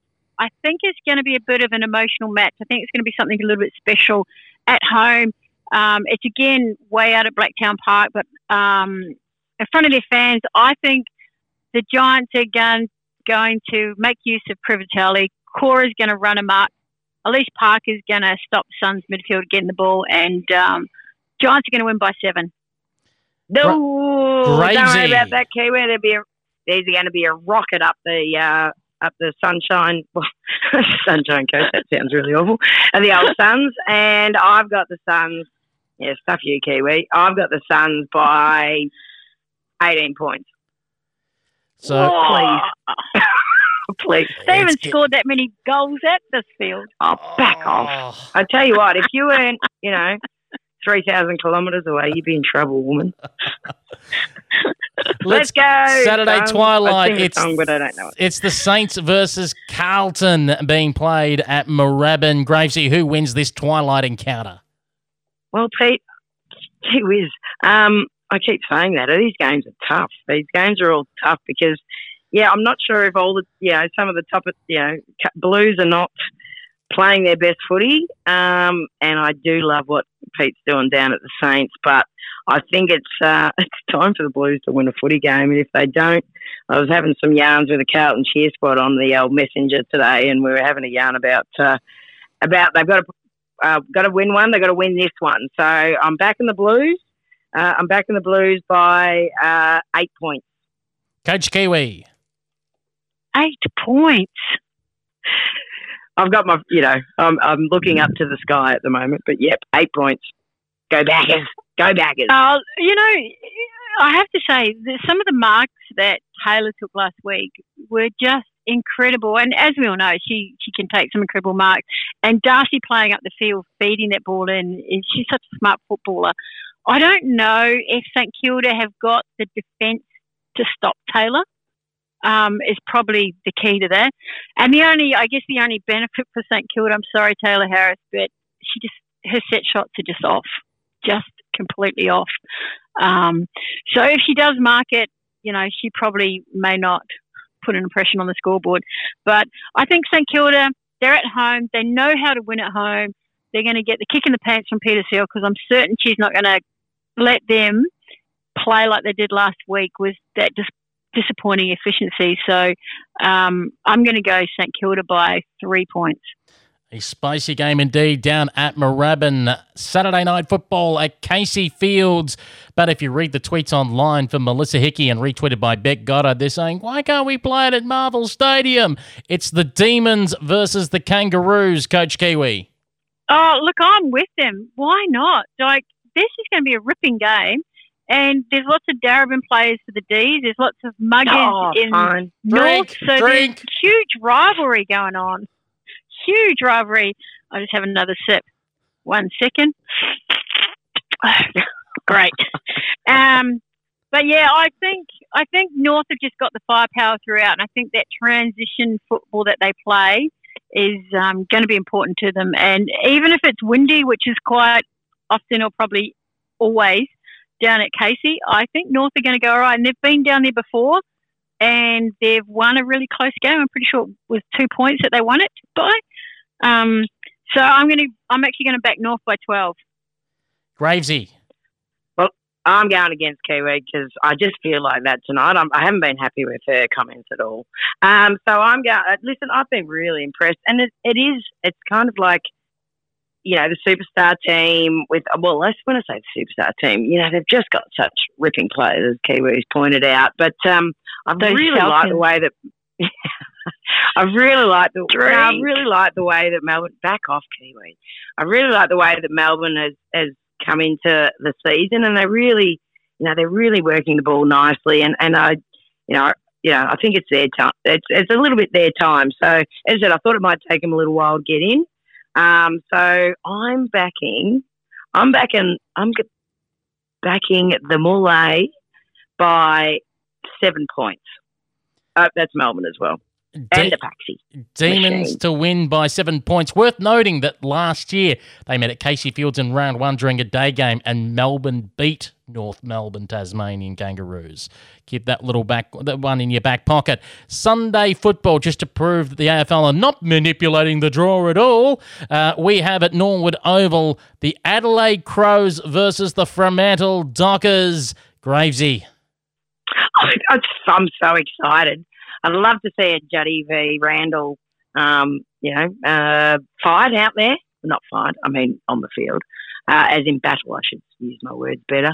Um, so yeah, so listen, I think, wow, this is going to just, uh, you know, th- this week's rounds are really those rounds that we've, well, I guess we spoke about earlier uh, in terms of where teams are really going to be at and, and what's really going to make a difference. So, so those top teams that have possibly had some of the easier teams, I said some of the more um, uh, not as experienced teams are really coming up against some of the rippers. So, wow, could be. It's almost like my Kiwi Grand, you know, Kiwi Gravesy Grand Final, isn't it? Um, this one. So, uh, where are we playing, Pete?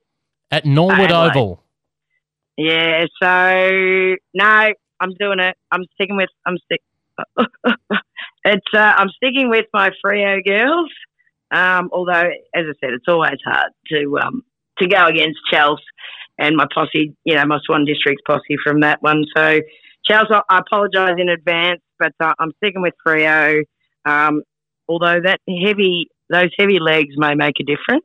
And you know, in theory, I guess you know the Crows have had 14 days off. They've had 14 days of rest, um, where the uh, where the Dockers have only had five days rest. If we talk about you know COVID seasons, so yeah. So I'm, but I'm going to back. I'm going to back. Actually, I'm not. Pete, I'm back in the draw. Can I do that? Wah, wah. That is Be a no. cool. Oh, oh doesn't Oh. let me do it, mate. I wrote that was double points. I That's reckon that gives me plus five. Um, yeah, just get in front of Kiwi. Okay, I'm back in the Dockers by three points. Coach Kiwi. Ooh. Yeah, look, I think this is absolutely a grand final preview. But when you look at these matchups this week, does it make you start to think the AFL's manipulated these rounds to sort out the ladder in case the season has to stop abruptly and then there's no whinging about, oh, they haven't played her, they haven't played her. Conspiracy theory. as soon as I saw the matchup, that's what I thought.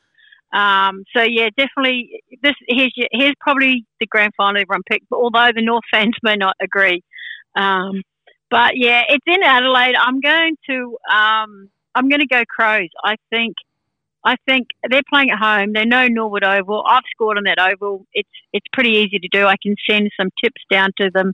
Um, but I'm Come going on, to, Kiwi. I'm we're not, we're talking about goals. We're not talking about actually scoring. You know, it's different. Oh. We're talking about football. Ladies, program was please. last week, right? No, um, I've kicked goals. I've kicked goals on that oval. The grandstand in. Um, I remember it clearly. Huge, huge goals. Anyway, and we won the cup. I've got photos I can share with you. It's much like how I feel this week being on top of the podium. But I'm going to go Crows by eight because I think they'll get a goal and a couple of misses because some of their goal shooting is uh, goal kicking is not not uh, all that accurate. So there you go. Sorry, sorry, Purple Power. She's very harsh this week. We, we, there's something's happened. We, we'll have to have some post some post pod um, discussions, It- Kiwi. You're it- very negative, Nancy. It- It's, it's, Um, it's, the I, it's I, the power. I'm really trip. fired up this week.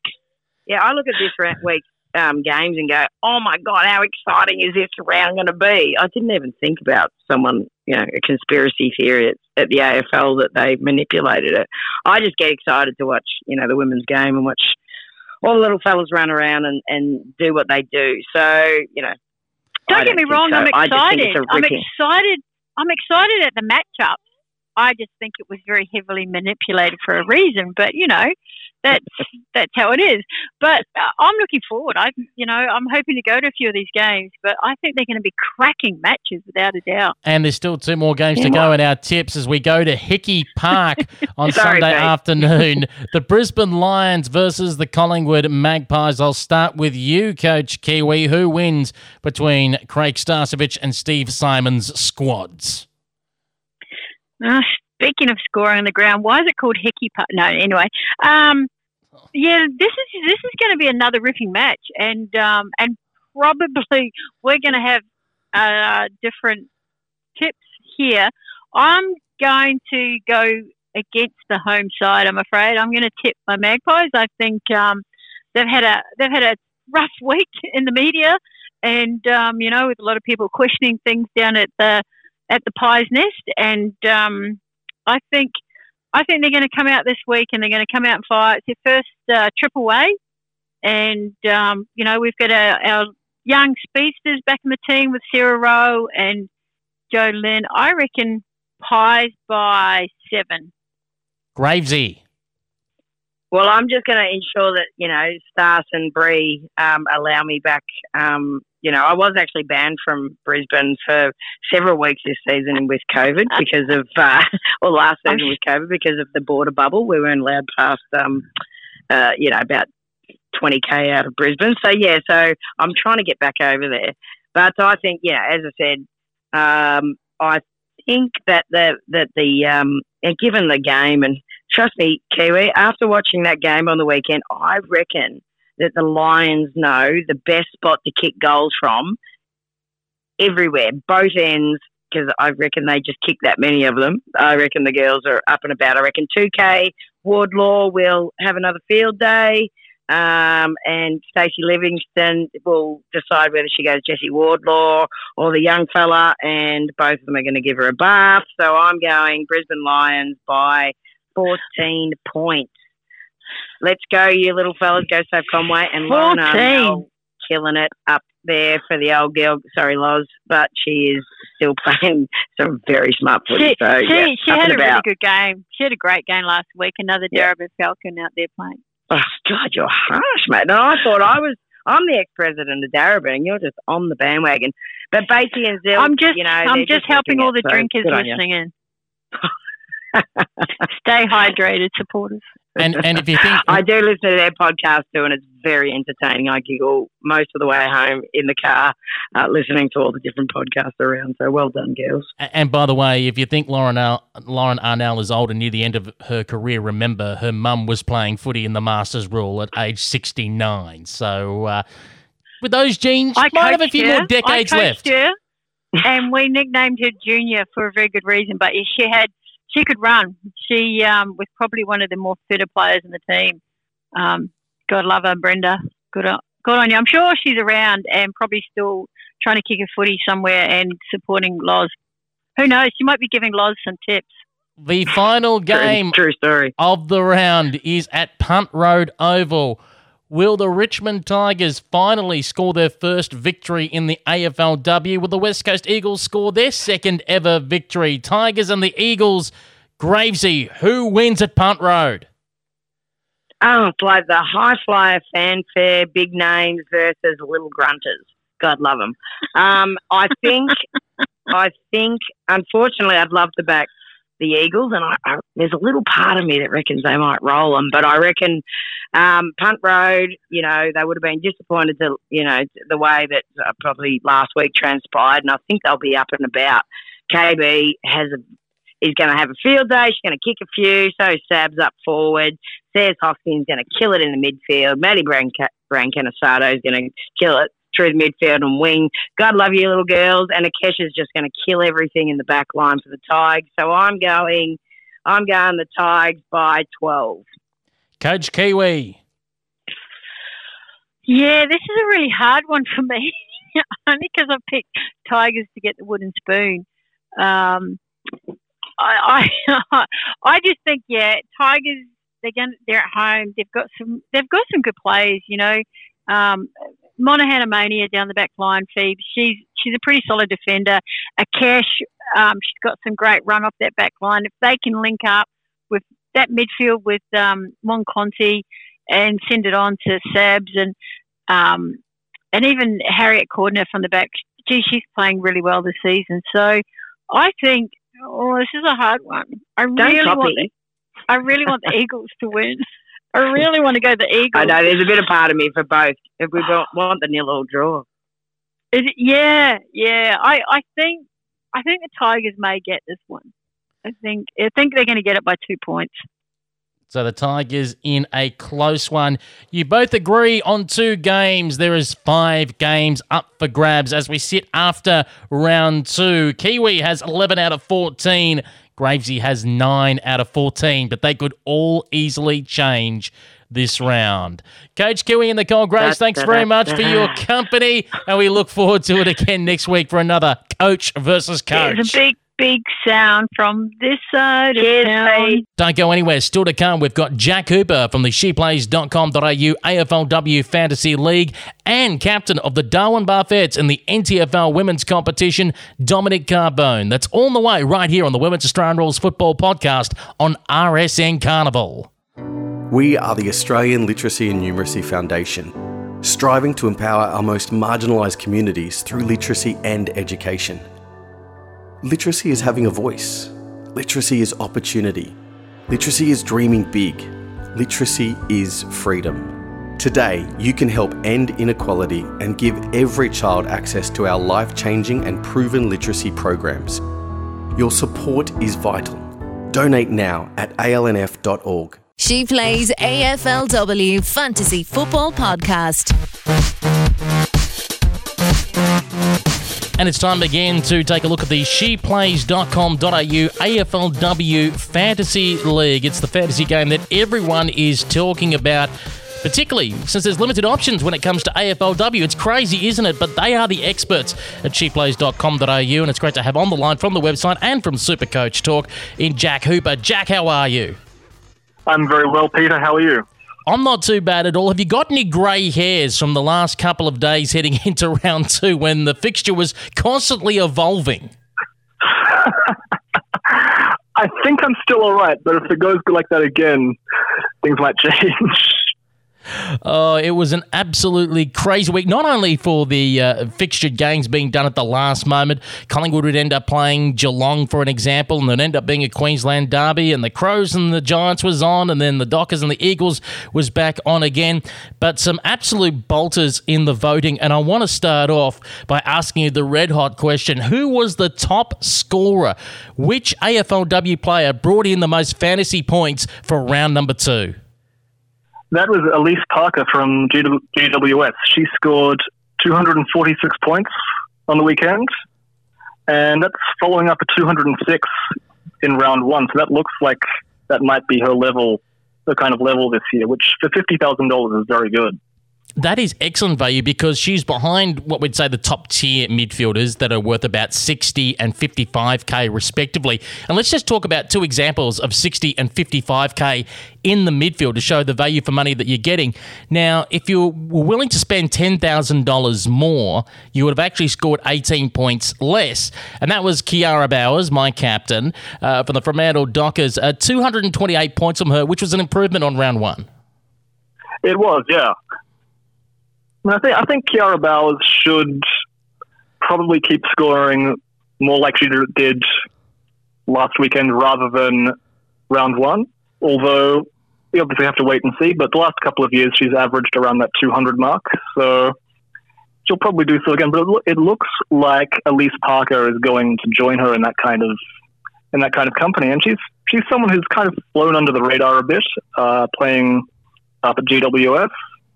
Uh, she looks to be playing a bit of a lone hand in the midfield there. She's certainly not the only one. Um, she's got some teammates. Uh, what's her name? Sorry. You're thinking of Alicia Eva. I was, I was, I was thinking what's her, what's her name? That's it, Rebecca Beeson as well. Oh, of course. Who's also, who's also been doing very well. But of the Giants mids, it's certainly Parker who's standing out. And so I guess she's got the kind of scoring that comes from both being a very good player, which which she is, and also being kind of the main uh, ball winner for teams. So that's that's what's leading to those big numbers. If you are looking for consistency and ironically halfway price between Kiara Bowers and Alyce Parker for 55k, you can end up with Ellie Blackburn. Yeah, yeah, she's been great this season. Um, I think both weeks she's managed to hit the scoreboard. So if if she can keep that up, then I see no reason she can't keep this kind of scoring up. Although if she doesn't kick goals, that may, her scoring may drop down towards maybe sort of the 150 mark, which is still very good but maybe a touch below what she's done in the first two weeks. Uh, the last couple of rounds, 202 and 210 in uh, fantasy points. And when it comes to the AFL Coaches Association Awards, we should point out that she scored 10 out of 10, Ellie Blackburn, for that game against Carlton. Interested to know how did Bree Davey go in the fantasy points? She also got 10 out of 10 from the coaches in the Collingwood versus Geelong game. She got 199 on the weekend, so similar kinds of, a similar kind of score.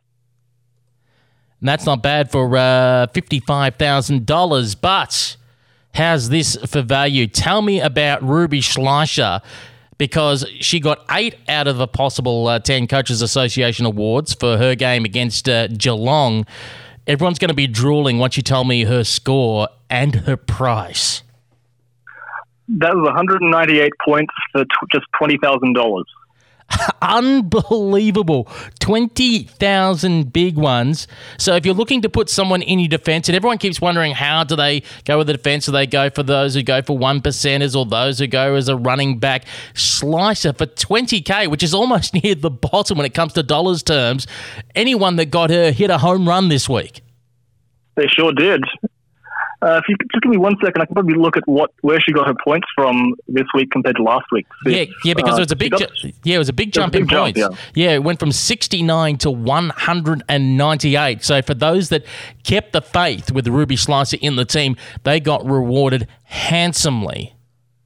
It looks like in round one she got her points from pressure slash defense. So that's kind of intercepts, tackles, um, one percenters and from ball movement. So presumably winning the ball in the back line and then moving moving it off that back line. Whereas in round two, it was um, a bit more of a balanced score. She got 86 of her points came from ball movement.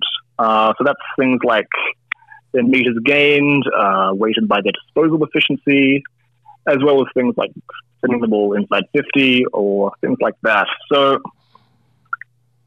that's where she's got 86 of her points. She's still got a lot of the points from that same pressure slash defense um, section of the scoring system that she did the previous week, but she's also gone and had some impact on the scoreboard. So 27 points. So that, that can be anything from that can be things like kicking goals. It can also be helping to set goals up, whether it's by uh, direct goal assist or just being in the in the chain of possession that leads to a score or a score involvement. And she also won a bit of contested ball, which was another 36 points. So all of that added up to 198, which is a big jump on the previous week. As you alluded to earlier with Alyce Parker, some may have the idea of maybe I should pick a, a, gun midfielder from a team at the lower end of the table, expecting them to get a lot of the ball, virtually having to carry the load for their team, and hoping that turns into fantasy points. Now, if we look at Monique Conti, she's got 7 out of 10 coaches' votes in the Melbourne versus Richmond clash, which the Tigers lost to the D's. Now, even though she got 7 out of 10 coaches' votes, how did that actually translate into fantasy points? That translated into 126 points. Uh, she's she's got a lot of points. She got 69 points for contested ball and 48 points for pressure and defense, but only 18 for ball movement and just a three for scoreboard impact. For, so that's probably what's held her score down there. Yeah, for those that are paying for a $55,000, I suggest anyone who's got Mon Conti in their side might be thinking if this isn't going to improve, it might be time to move her along. Yeah, I mean, I'll just look at what she scored the previous week because I don't know off the top of my head, but uh, yeah, 98. So you'd want more than that uh, for that kind of price. Yeah.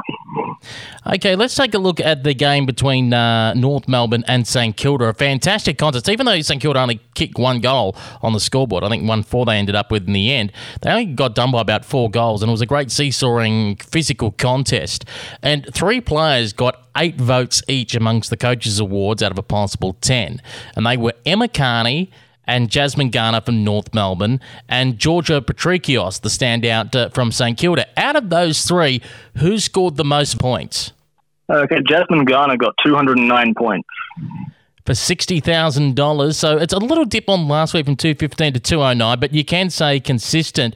Um, I see Kearney went up from 138 to 160 uh, for $5,000 less uh, in price than uh, Jasmine Garner.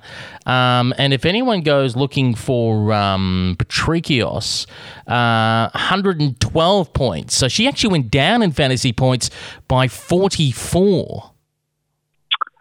Yeah, yeah, she she that might surprise people because I think she got something like 27 disposals, which if people are used to other scoring systems might might make might make people automatically assume equals a big score. But um, the scoring system we're using doesn't hand out points for disposals per se. It hands out points for things like meters gained rather than just kicks or handballs. So she got 57 points for ball movement, 44 for pressure and defense, 35 for contested ball, zero for scoreboard impact. Uh, so that's probably what's what's held her, her score down. I mean, it, it's kind of hard to get to rack up score involvements when your team isn't scoring. Um, but yeah, if, if you're looking for the kind of thing that seems to have held her score back, I'd say it's probably that. I want to ask is this the biggest swing ever in fantasy points, at least for the short time in She Plays AFLW. And when I say swing in points, this cannot be from a player who did not play the previous week or, for example, scored zero points and then got injured uh, during the game. So that really technically counts as a did not play and then scored points the next week. Jesse Wardlaw, the ruck for the Brisbane Lions, worth 35,000, scored eight in round one scored 174 this past week. She did. She did. I think a lot of that was uh, five marks inside 50 and four goals. So that'll bump your score right up. Um, I don't know if it's going to be that high every week, but it's certainly an improvement on, on the previous week. Yeah. And uh, likewise, uh, Dakota Davidson, who only scored one vote from the AFL uh, Coaches Association Award, which I was very surprised by, uh, she's only worth 25000 For those that are looking for a bargain basement forward, they'll be pleased with that investment. Uh, she doubled in points. She went from 71 to 148 off the back of those uh, four goals. Yeah, yeah. So I guess if, if people are listening, goals are important. You know, they, they really do add to your score. So players who can who kick lots of goals will score well. Exactly, and, th- and this points the difference again, where we said uh, that high score of nearly hitting 250 for um, Alyce Parker, who scored seven um, uh, votes in the AFL Coaches Association. She was beaten in, though, in, in that uh, round by Anne Hatchard, who scored nine votes out of that game. But again, Anne Hatchard for 60 grand only is worth 112 points for this week. She's consistent. She was 114 the previous week. So in, in this game, Anne Hatchard, despite being a good footballer, looks like she could be a chance when it comes to the uh, W Award medal and, and obviously with the coaches or Players Association awards. It's not really translating into those fantasy points.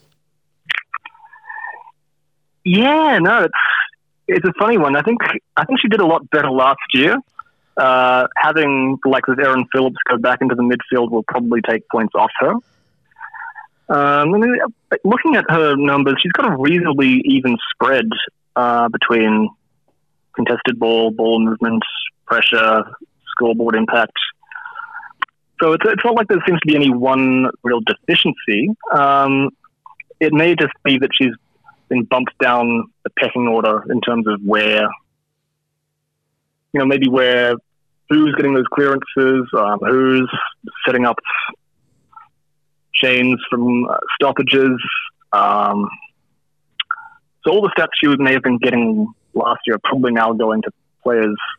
Not all the sorry, I should start bigger. Not not all the players. Sorry, not all the points by any means are now going to say Erin Phillips, but she certainly would be siphoning I think some of them off. I just want to focus on two last players. Uh, they were the uh, NAB uh, Rising Star Award nominees for this week. Uh, first of all, we had from the Demons, uh, Tyla Hanks, and from the Western Bulldogs, we had Jess Fitzgerald. Looking at Tyla Hanks, she's done well across the board except scoreboard impact, where she's only got 12 points. So there's probably scope for improvement there.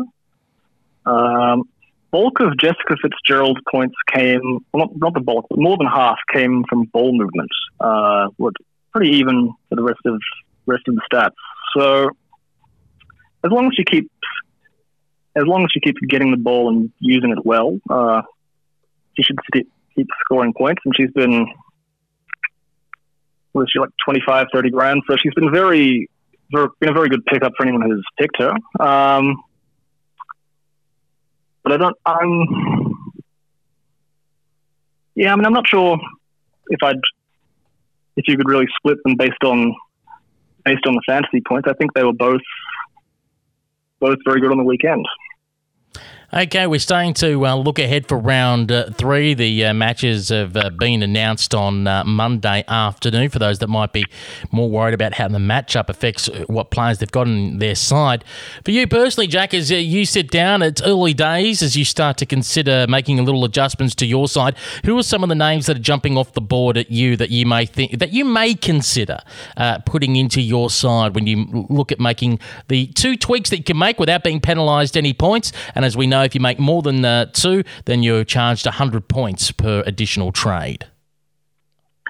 Yeah, one name that's jumping off the page at me is Courtney Hodder from the Brisbane Lions. At 15,000, she's got 110 in round one and 107 in round two. So that looks like it's going to be a pretty consistent kind of scoreline. And for $15,000, you really can't go wrong with that. So she, I think she'll at least, she'll certainly come in and probably fill fill my midfield bench spot rather than going on the field. But you never know. I might, I might find some savings in there and spend spend the money elsewhere. Um, I don't, I'm not quite. I think it, is her last name for Cuthbertson? I'm not Janelle Cuthbertson. I'm not quite sure how you how you pronounce her surname, but she's uh, listed as a forward. I think she.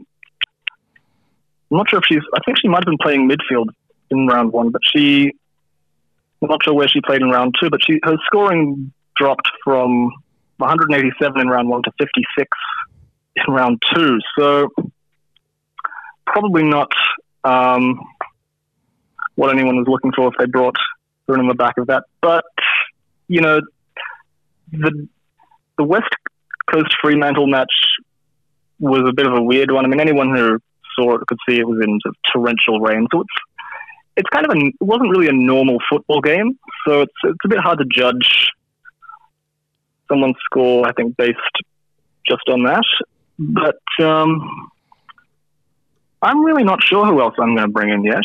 Uh, I think there are a lot of players that I look look at that are potentially very good value. I think I just I think I need to go through my team and look at where where the weak spots are or where where I'm maybe spending more money than I need to before I start thinking about exact particular players to bring in. Well, let me pose this player to you. I believe this will be my value pick of the week. Now, she went up in points from 55 in round one to 107 in round two. And the reason why, because it was a bit to and fro in the game in torrential conditions out there in Fremantle between the Dockers and the Eagles. Now, the Dockers will play Adelaide this weekend. It's bound to be a cracking game of end to end football.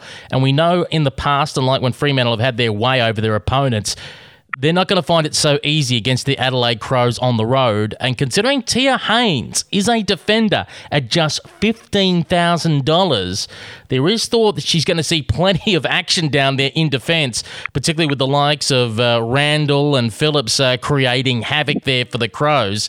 Um, I've got a feeling she'll be 100 points plus and worthy of a 15 grand investment. She could very well be. Well, Jack, thank you very much for joining us here, as always, as we take a look at the sheplays.com.au AFLW Fantasy League. We look forward to your company next week as we try and find the players some value for when they play the game at sheplays.com.au. Not at all. Great to be with you. NTFL Women's Footy Report.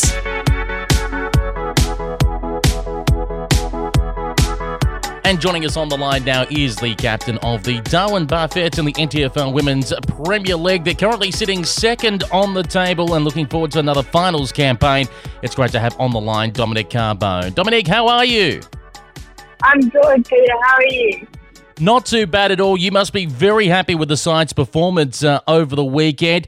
You're coming up to a fairly tough draw as you head into the finals. You took care of Wanderers over the weekend 15 10 100 to 2 12 24. Yeah, we had a great game in the weekend. Um, I think it was really good. It was perfect timing to just uh, become full strength in the season. I think we've just really found our stride, and um, hopefully we can carry that on to a big week, a big game this weekend against Pine. Uh, for you on the weekend, uh, who did you felt uh, performed well and started to really hit their straps as we're coming into this important phase of the season? Um, well, we had Ashanti Bush kick seven goals for us um, in the forward line, which was just amazing. And I felt like our whole back line was Bianca Stokes and Nicole Smith and everyone just really came together, like holding them out. Uh, obviously, like keeping them to very low score, um, which is what we need that uh, strong defensive pressure and also that uh, ability to convert when we have the chance to the try to keep yeah, fantastic effort there by Ashanti Bush. 11 games for you uh, so far, and that's seven, if I'm right. I think takes it to about 19 on the uh, goal kickers list for this year. And the good thing is, um, throughout your list, the, the goal kickers have been fairly even spread, particularly when you throw in the likes there of Zoe Anderson, who's kicked 16 for the year, and even Michaelia Roberts, who's chipped in with 11 yeah, our forward line has been a little bit uh, different throughout the season. We've been able to uh, utilise different players in different positions, and I think that really shows. I think uh, that we are a team, that we are a real team that utilises every player. It's not really just individual efforts. Um, like on the weekend, for example, Michaelia Robertson, and Linda Taylor were just uh, really generous and, and, instead of giving up a, a, good kick at goal for a great one. And I think Ashanti was in a really good position. And I think we just, um, I think we might have five or six goal scorers on the weekend, and that just really showed like our ability to use our whole team. And we talk about the likes of yourself and Michaelia Roberts, who were talking about earlier, who was an AFLW listed player, although she didn't get to play a game uh, for Collingwood. Uh, and yourself, obviously, experienced with the NT Thunder that played a couple of seasons in the VFLW competition. How important was that for your development, being able to get some of those games in that higher standard competition, bringing that, even though it's a different style of football, but still bringing that into the NTFLW? Oh, um, it was amazing um, to have great leaders from the whole Northern Territory in there. Um, I had really good role models to look up to and to teach me good work ethic, um, work ethics, and just learn a lot of skills being around uh, AFL listed players from the Crows playing us. And um, yeah, it was a really great experience, and I, I, I owe a lot to it throughout my development um, in football. Let's talk about some of your better players also through the season. Now, I hope I get a, a surname correct. Uh, Gemma Iacano. Uh, yeah, I can't. I can't know. Yeah. Oh. So how's Gemma's season been so far? Named in the best by, mind you, six times out of the 14 matches she's played. Yeah, Gemma's been great for us this season, coming off the halfback, um, just really pushing the ball forward and being really uh, an attacking defender. Um, and yeah, she's been great for us, and I think that's been something that has pushed us, been a great leader throughout uh, um, the season and helping our younger little box come through and feel comfortable on the field. But yeah, she's great addition for team. Along with yourself and Michaelia and uh, some other players that have been named in the best four times include uh, Caitlin Haslett and also Kiara Kernoff.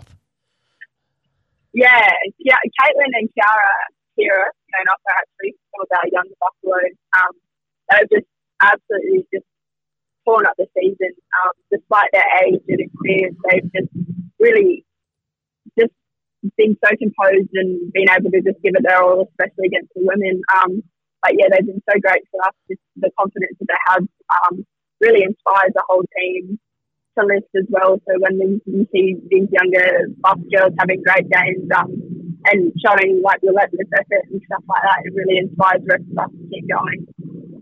Talking about that younger talent, of course, yourself, you played um, as part of the Central Allies team representing the Northern Territory at the Under 18s Championships back in 2019. Uh, that same year, you also named as uh, Under 18 Women's Players Player Award winner. Um, just even looking back at the girls that are, are, literally just two or three years behind you, how are you rating their standard as they're coming through the ranks?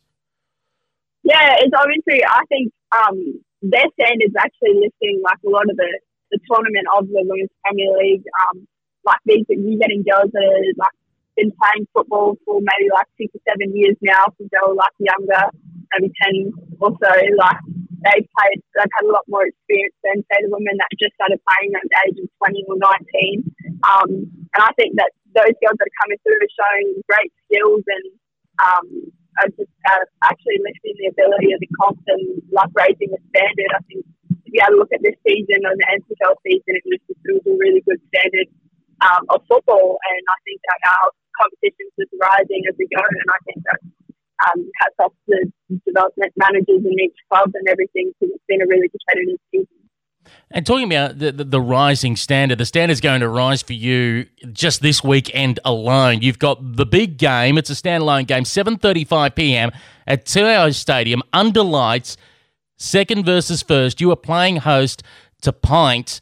Um, talk about a heck of a warm-up as you're literally two weeks out from finals yeah, I think this is going to be a great test for us um, uh, and our whole team. Um, obviously, like we have a lot of respect for the Pint team and how they've been playing. Like, the, like to see how far they've improved over the seasons, and for them to just hold that undefeated first spot, um, it's really good for them. But I think um, every time we come up against them, it's always a really close game. I think we went down by two points against them last time we played them. So I think um, all of our girls are just preparing for a really good physical high school game um, that's hopefully going to be a close one.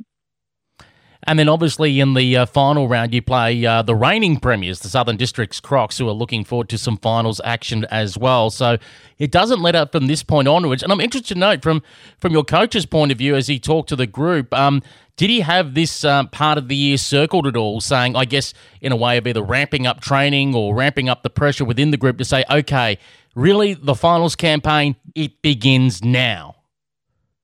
Yeah, I think I think that's definitely right. Um, obviously, coming off in Wanderers, it's given us it's given us a good boost, but we have some really big games, being districts and uh, Pints. They are really good teams that have shown that they are here to play and can definitely compete. So, um, yeah, like basically that is very true what you said. Like our final series has started now and even a couple of weeks earlier. Um, but yeah, so we just our biggest goal is to get them all of our squad right, and that's where our Div two players coming through, and um, just to keep circulating everyone and make sure everyone's bodies are right and ready to go for a big couple of weeks. And finally, for yourself, Dominic, before we let you go, obviously, right now in the short term, you're focused on these two weeks coming up and then the finals campaign in the NTFL Women's Premier League. Uh, what is the winter looking like for you? Are you taking the winter off, looking at coming to one of the other states to play a handful of games, or in fact, you're taking part in one of the academy programs? Um, I am currently in the academy in the NT Thunder Academy program, um, which has always been this is a program I've been in for a couple of years, and it's uh, such a great thing to be in. And um, I'm looking to go down south uh, in a couple of weeks, but um, we'll see how that all turns out with everything that's happening. Uh, but my focus at the moment is just get through finals, um, hopefully end up with a premiership flag, and yeah, that's what you're looking forward to to be able to hold up that Premiership Cup for the Darwin Buffettes. Dominic, thank you very much for joining us, and we wish you all the very best, particularly for this weekend. Big game Saturday night, TIO Stadium, second versus first. Your Buffettes taking on Pint. Thank you so much for having me, Peter. So let's quickly recap the results from round 16 of the NTFL Women's Premier League. Nightcliff 12 13 85 defeated Palmerston 1 3 9. Goal kickers for Nightcliff Gooden with five. Irwin and Taylor Kickett each chipped in with uh, two. Best on ground, Eliza Morrison, who of course we spoke to on the podcast not all that long ago. Uh, the Palmerston Magpies, their only goal scorer was White Romberg, named as their best on ground. Tracy Village didn't get on the scoreboard as they went down to the Southern District Crocs 18 18 126. Uh, Clark Wilson and Marshall named amongst the best for Tracy Village. For Southern Districts, 11 goals to Grace Mulverhill. Again, she was a recent guest on our program. Uh, Hugenveen Hill scored two goals as well. Uh, Mulverhill was named best on ground. Rhiannon Bush also named amongst the bests. Towards the match between Wanderers and Darwin Buffettes, as we talked about earlier, Wanderers 2 12 24 went down to the Darwin Buffettes 15 10 100. By the way, better players there for the Wanderers were uh, Doven, Vet, uh, Paramar, and Kulikas. Uh, goal kickers Armstrong and Malboy. And in the last game of round 16, Waratah 2 2 14 went down to St Mary's 2 9 21. St Mary's uh, only led by two points at half time, and it was a bit of a knockdown drag out. They only scored six behinds to one behind in that uh, second half. Uh, Waratah, uh, kicked the two goals for them, uh, Stevens and Porter kicking the goals for St Mary's. Anderson, Bryant, and Paris named amongst the best for St Mary's. So, looking towards the penultimate round, the second last round of the home and away season, and round 17 kicks off with the beauty at Norbuilt Oval. 12 pm on Saturday. Southern Districts versus the Nightcliff Tigers.